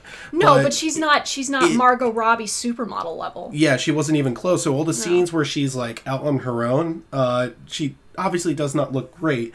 And Mm-hmm. for for Margot Robbie to do something like that, I think that must have been like pretty difficult. And what's more, this most difficult thing for her, I think, to do was the accent. Uh, Margot Robbie, I believe, is uh, either English or Australian. Uh, she's one of those. So, first of all, doing an American accent is not as easy as it seems. A lot of people actually struggle with it. really you telling me that someone with a name like Margot isn't american Yes. Anyway, uh, but to do that Margot, uh, sorry, to do that Tonya Harding accent, which, by the way, I've listened to Tonya Harding speak before. She nailed it. Yeah. She that was to, to me. Voices is a, a big thing. That's how I recognize people. Mm-hmm. Boy, she knocked it out of the park. She did a great job. Now, I will say this: we encountered some difficulty in agreements in this movie. we did The one thing we simply could not agree on was who the best character was. I'm not going to fight about it. Well, we're talking. I'm We're right. talking aside. We're talking aside from like the main, th- the big three. Oh, I don't Right. even think I could do that. I Really? think that Sean is easily the best part of the entire movie. No, Oh yeah, Sean. Who could possibly be better? the bird. I gotta go with Tonya Harding's Look- mother has a bird, and this bird is like in her face, in her ear the whole time as she's giving a she's giving her her interview. I just remember It's like- in her ear. I just remember It's picking at her. It's picking at her earrings. It's picking at her oxygen mask, or her oxygen what had the nose thing. Well, my And part it's of like- the story's it's falling apart fast as shit. Remember that? That's why I love Allison Janney. She She's did fucking a great brilliant. job. Oh my god. Now you know the the most important part about that fucking bird is I I thought I would have had a knockdown case. I thought I was going to floor you. I thought I oh, mean, Sean's so close. admittedly, Sean Now, is Sean is Sean, Sean is great. very, Sean's, very good. Sean is incredible. But Sean is very good. what makes the bird for me is like we said at the very end of the movie. This is why you stick around for at least the first part of the credits. Is they play real life clips and be like, no, really, he actually said that, or Yeah. no, really, she actually looked like that, or stuff like that. No, really, she actually had a bird. That bird sat right there on her shoulder. Yeah. and would would And just picked at her peck face. while she's trying to talk to people. Just be, and she would look at you. You won't do it. And be like, no, you don't understand, lady. That that bird has a brain the size of a chickpea. It's not going to listen to your threats and understand them. But yeah. For you, But uh, no, I do. all, I do have to admit. I do have to admit that Sean doing the whole "I have a background in counterterrorism" First like of that's all, pretty good. shame on you. Blue lives matter. And Sean is clearly one of our nation's heroes. And every single Uh. time people like you kneel for the national anthem, Oh, you are disrespecting counter-terrorists Bitch. such as Sean. Boy, I don't even stand for the national anthem. You shut right the hell That- up. oh wait, I said kneel. You, you, people like you kneel for the national anthem. People like way, me sit down. uh, people like you don't go to sporting events. but I anyway, do. yeah, right. Anyway, so I would have gone with you if you hadn't have been sick. Well, let's not bring up that Redskins disaster. Boy, I was sick. I was I was sick. I sat in this very room. I turned off the lights and pulled the covers over my head. Didn't even think about movies that day. That's how dark it was. Mm-hmm. And but boy, I gotta tell you, Sean, I don't know that actor's name. People, see this movie Yeah. just for Sean. Yeah. Oh my god. And then see He- it a second time just for the bird. Oh, yes. You know what? I, that that bird is worth the price of admission. Now the Yeah. thing about the bird is the bird's barely in the movie. The bird doesn't get a whole. He doesn't Oh, get I don't lines, fucking but really care. hurts. That But- that bird gets a full makes- five minutes of screen time, and makes- that's all that matters. He makes every second of that five minutes worth it too. So totally worth it. Yeah. But Sean, oh my, that's the thing about Sean. You know, Sean, th- this is one of the things that the movie is walking a very tight rope about, and does a spectacular job. Is it kind of bisects genres? Most of all, this is, in my opinion, a tragedy. Uh, Tonya Harding's life. This is Yeah. it's like yeah, I was well. I picked myself up. I have a roofing business now, but overall, her life from start to finish, uh, or start to continue, she's not dead. Yes. Is uh, She's not dead. yeah, is a tragedy. This Yeah. is a very very sad story, uh, and it, I'll I'll make that clear a little bit later on. Uh, And that's not that's the- not to say that's not to say for one second that what happened to Nancy Kerrigan is to be discounted because it isn't. Um, that's just not the that's that's not the um, the main piece of this story, and it's Yeah. kind of it's kind of a thing. It's again, it was a thing that was addressed in the movie.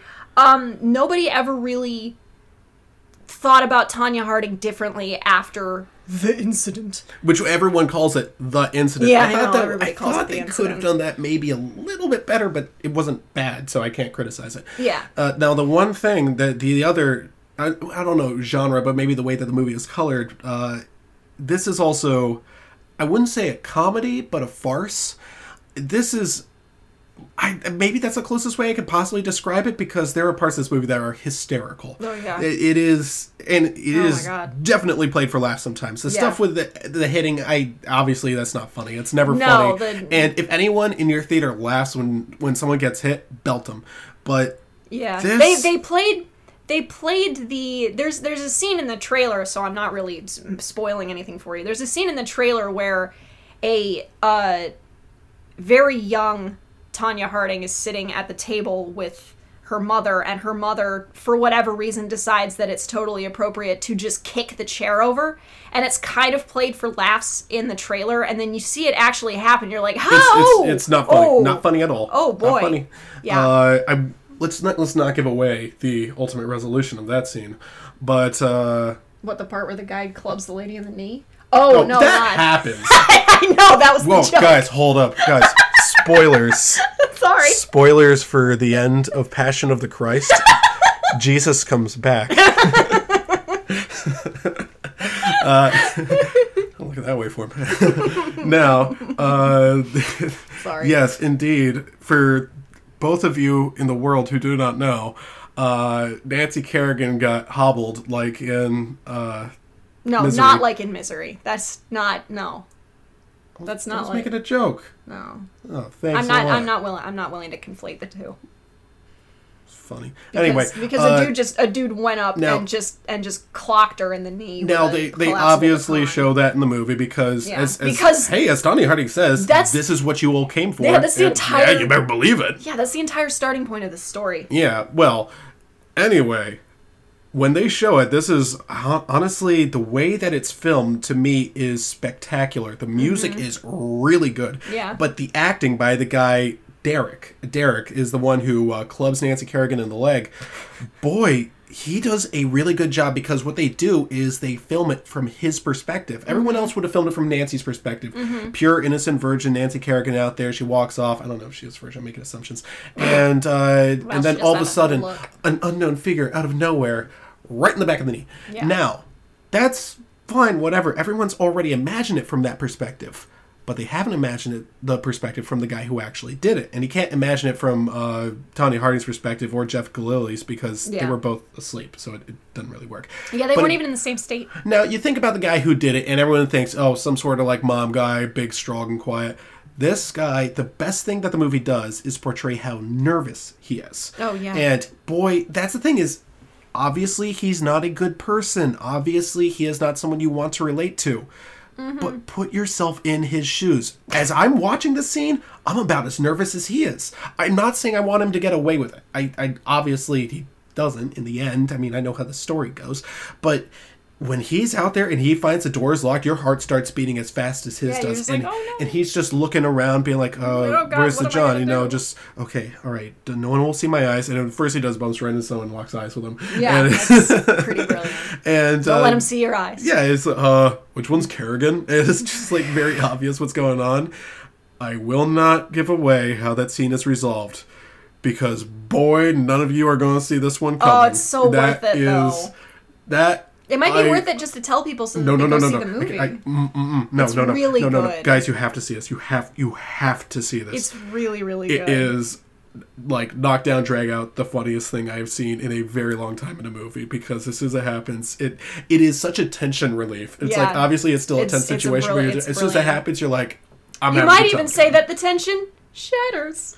don't okay that's as much as we'll do that is as much as we will do Ah. however uh he's derek is barely in the movie gets like maybe Yeah, three lines yeah. sean is the real funny man here Mhm. and boy he is funny Like, and yeah, admittedly, he's very, very good as a tertiary character. extremely good yes he is he is one of the ones where whatever gets back to is like oh yes this fucking guy again Yeah, like, and i "Oh, think I, I think i whispered over to you early Yeah. on it was like i'm this guy this this is me i i'm in this movie uh, i didn't tell you but uh, the residuals are coming in Okay. uh, and uh, the thing about him is that uh, so much of what he says, like again, I, I want to use the word farce because it is so completely, almost unbelievable. They saying this stuff, and then God is my witness. They show an interview clip with him at the end saying that he actually has training in Yeah. overseas terrorism, like prevention, shit like that. It's like.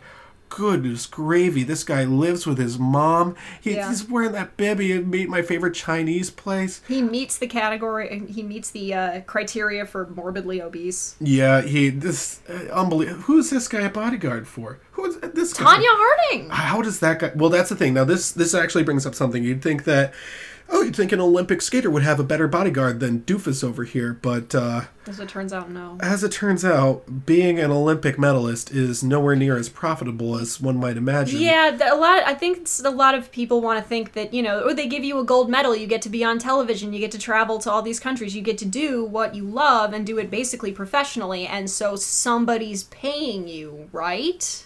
Unfortunately, it's not the way that worked. I, No. I was dissuaded from my dreams of being an Olympic wrestler early by my dad, simply on the basis like, yeah, but they're not going to pay you.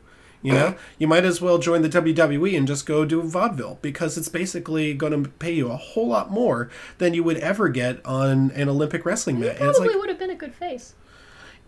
I would be a baby face, yes. No, You no, know? I meant as a face and like a good guy.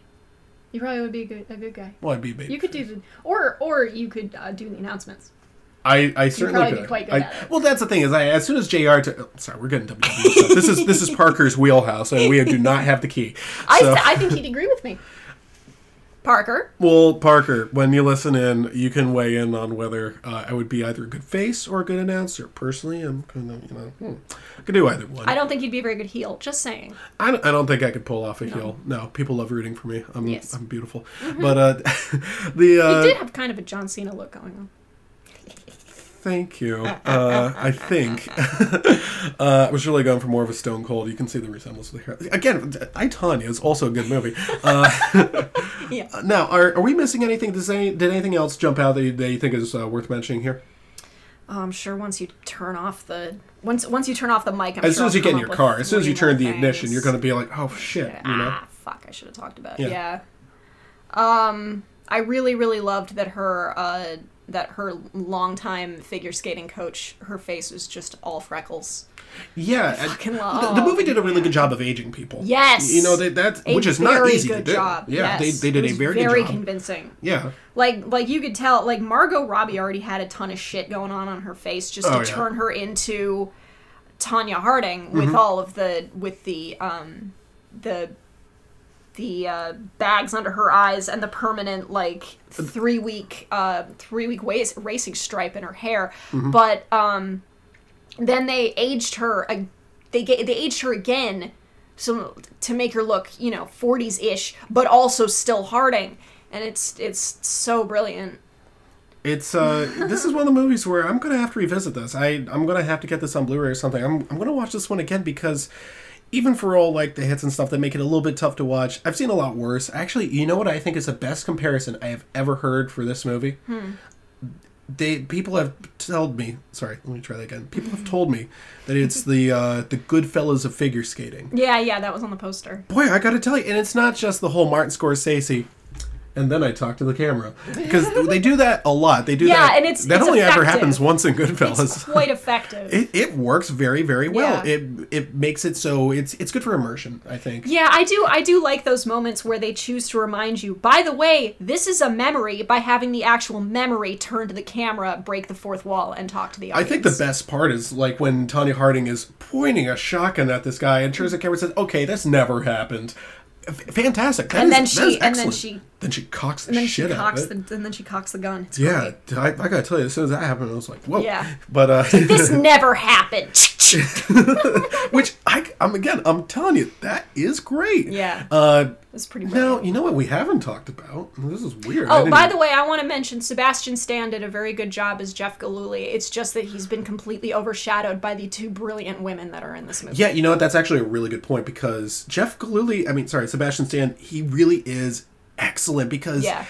w- one of the lines that really got to me, that I mean, it really, really affected me, is when uh, Margot Robbie, this is as aged uh, uh, Tonya Harding says, Jeff can talk his way out of anything. He Mhm. can make you believe anything. Mhm. Never talk to him. Mhm. Because I've heard that about a whole lot of people, and whenever someone Yeah. says that, you almost always believe them. Yeah. And that's one of the things that Sebastian Stan does so well in here is that you really do feel like he's a person who he's a he's a bullshitter. He is someone who, if he's caught in a situation, he'll bullshit his way into a good situation out of a bad one. You know, Mhm. There- there- I mean, there is a reason he kept getting back with her. He kept. It's not just he was a good talker. He was good at emotionally manipulating her. Yeah. and that's everything that my research has led me to believe is like, oh yeah, definitely true. And that's for one I don't think um Tonya's Tonya's mother was a very good emotional manipulator. Uh, um yeah, but she I mean she she kind of did she kind of made it easy mode for herself by constantly calling her kid a piece of shit and like never never actually giving her any kind of any kind of credit. Um which means that Tonya for all of her ability to um, to swing her to swing her fist and to cock a shotgun has absolutely no defense against people who are emotional manipulators. So someone like Jeff Gillooly is going to be able to get away with it with without really trying very hard. She's basically easy mode for people who like to fuck with other people's heads. Now, one of the things that really gets me here is you. I mean, you talk about the mother and how she's an emotional manipulator. I think one of the key lines that she kept repeating it throughout the movie is that "I made you." How did she make her? She worked twelve-hour shifts as a waitress, which I will admit, not easy being on your feet that long. Uh, and she paid for all of her lessons. Honestly, that is almost nothing because that Yeah. it, to me and again it's not just me being a great coach or whatever but like a, a parent's support and help in that is extremely important. And once you become a parent of a really good athlete you start to learn a lot more about the sport not just because you want them to succeed but also because you're around it for so long. That's one of the things that tonya harding's mother never actually did. Mm-hmm. She didn't understand the sport anywhere near as well as anyone else. The most the, the movie illustrated this really well when they when they were having everyone describe the triple axel and she was talking about somehow hurl yourself three feet in the air and do it three times i don't know how you do that shit Yeah. and everyone else is like well you're going on the front Yeah, in her her coach is describing it move by move, and Yeah. her mother is just like, Yeah, ah, you just throw yourself in the air. I don't know how you do that shit. Yeah. But seeing all this, uh, I was like, you know, even the abusive fathers at, at uh, wrestling, I was like, "Ooh, even they knew wrestling better than that. That's one of the things that my dad, I, I, again, he was one of the ones where I'm not saying we were Olympic class athletes, but Henry and I were pretty good. And uh, even my dad had very little familiarity with the sport. He would he would then learn it both through osmosis and both because he wanted us to succeed and he would help us out that way like in wrestling he would give us uh, advice and it was very helpful and the other one is he didn't know anything about lacrosse but as soon as henry and i said oh we'd like to play that instead of baseball his favorite sport he said okay but if you're going to do it you're going to do it all the way and you know really try your best and he researched lacrosse he wanted us to like okay this is how we we really string your stick just right and he helped us out every single day with uh, yeah, our I. I actually that's kind of that's kind of interesting now that you say that because Harding's mother is present for every practice. She's present for every um, small competition and every and an almost every major competition except for um, except for like the Olympics, which you know you probably need several pieces of security just to get into. Um, so she's present for all of these things, and yet she has only a very basic understanding of what her daughter is trying to accomplish. It's she just knows that her daughter could become big, and Yeah. she's the She, movie she just never- knows like make it make it look prettier, make it look more this and that. Now, interesting thing here is you never ever in the entire movie get the sense that her mother wants her to become big so she can get the the endorsement money, which Yeah. a a lot of parents would do, and b every movie would have gone that angle. The fact that they never bring this up makes Yeah. me think that it was never actually an issue. I bet the mother never wanted that. I think all the mother actually wanted to do was abuse her daughter. I, don't. that- I don't think, that she. I don't think she, got ever thought. I don't think she ever thought that they were both. They're very on. poor. yeah. I, I don't think that that she ever thought that Tonya would get that far. Actually, now that now that you say that, um, I kind of see something about it. Um, I- something like that. Like I I have I have the feeling that there are very few people in the world who are just who are that who are that monstrous that they I want to get my child to do this so that I can torture them when they fail at it. I think I honestly think that she wanted she wanted her to succeed, but all she ever saw was the failure. So it wasn't so much, haha, look at you, you suck and you're terrible. It was, I paid for all of these lessons. I did all of this for you. I sacrificed so much of my life for you. I did, I, I did all of this. Why aren't you better? And this is, um, it's something that happens, especially with kids that get very good grades. Uh, the second they come back with a B, the the parent doesn't know I don't want to say doesn't know how to deal with it, but they just don't they don't want to see that their they don't want to see that their kid is like fallible. They don't ever want their kid to make a mistake. But instead of being like it's okay, you'll do better next time or you know, you let me let me help you study or let me be involved in your life, her response is just to say you're a piece of shit because that's in her mind what motivated Tonya enough to do better. Um, and I'm going to tell you right now from personal experience, that's not really the way that you want to motivate your kid.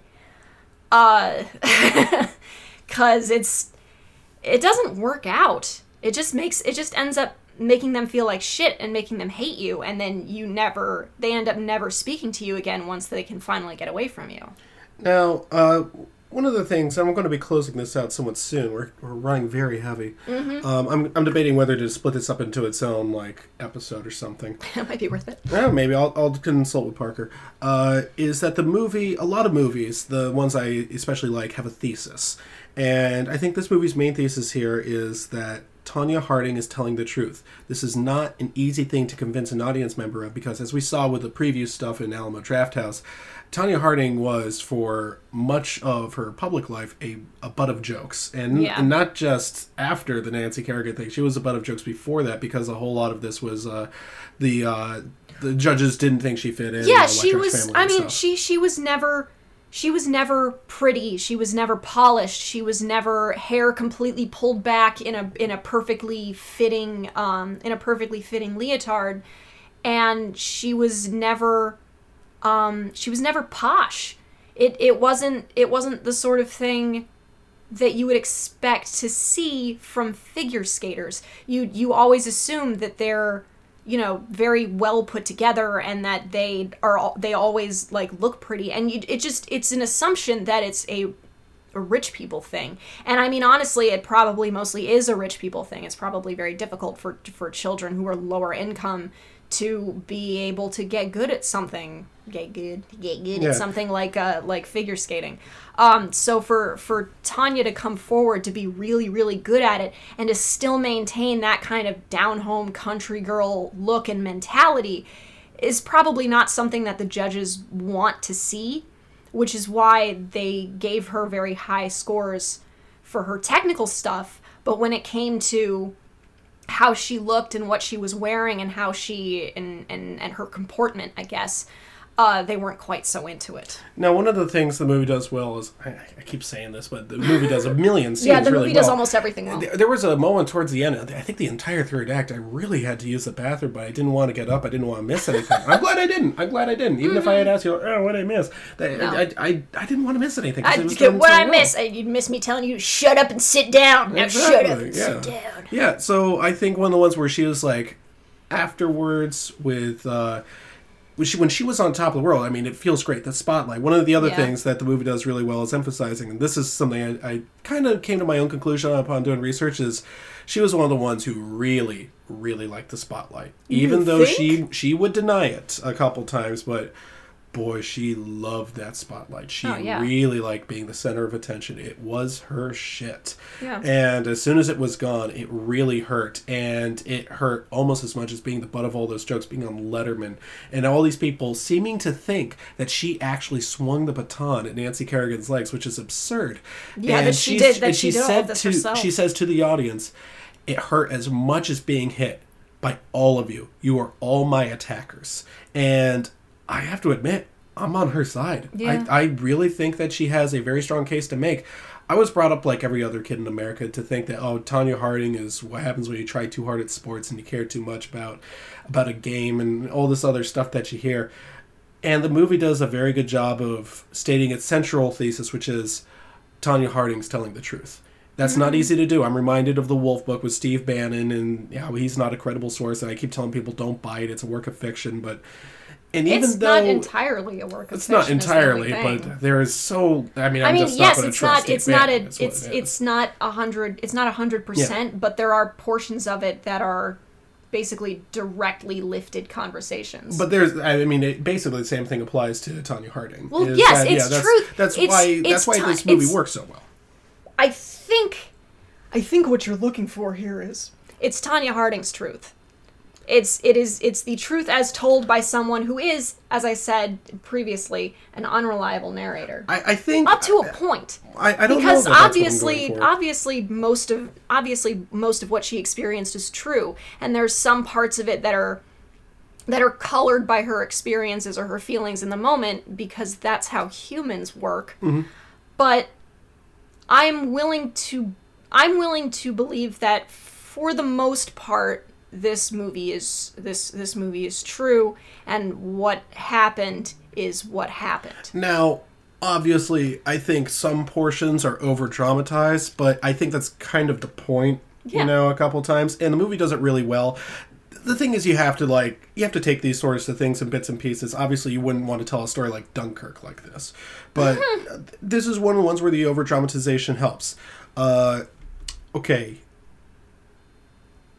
Final thing here. Would you recommend I Tonya to our audience? 100%. Yes. Now, I would. I think it's the second best movie that I've ever seen about figure skating. And the f- first one, well, I swear to God, if you say that Will Ferrell movie. Yeah, Blades of Glory, ladies and Ah, gentlemen. We'll see you next week.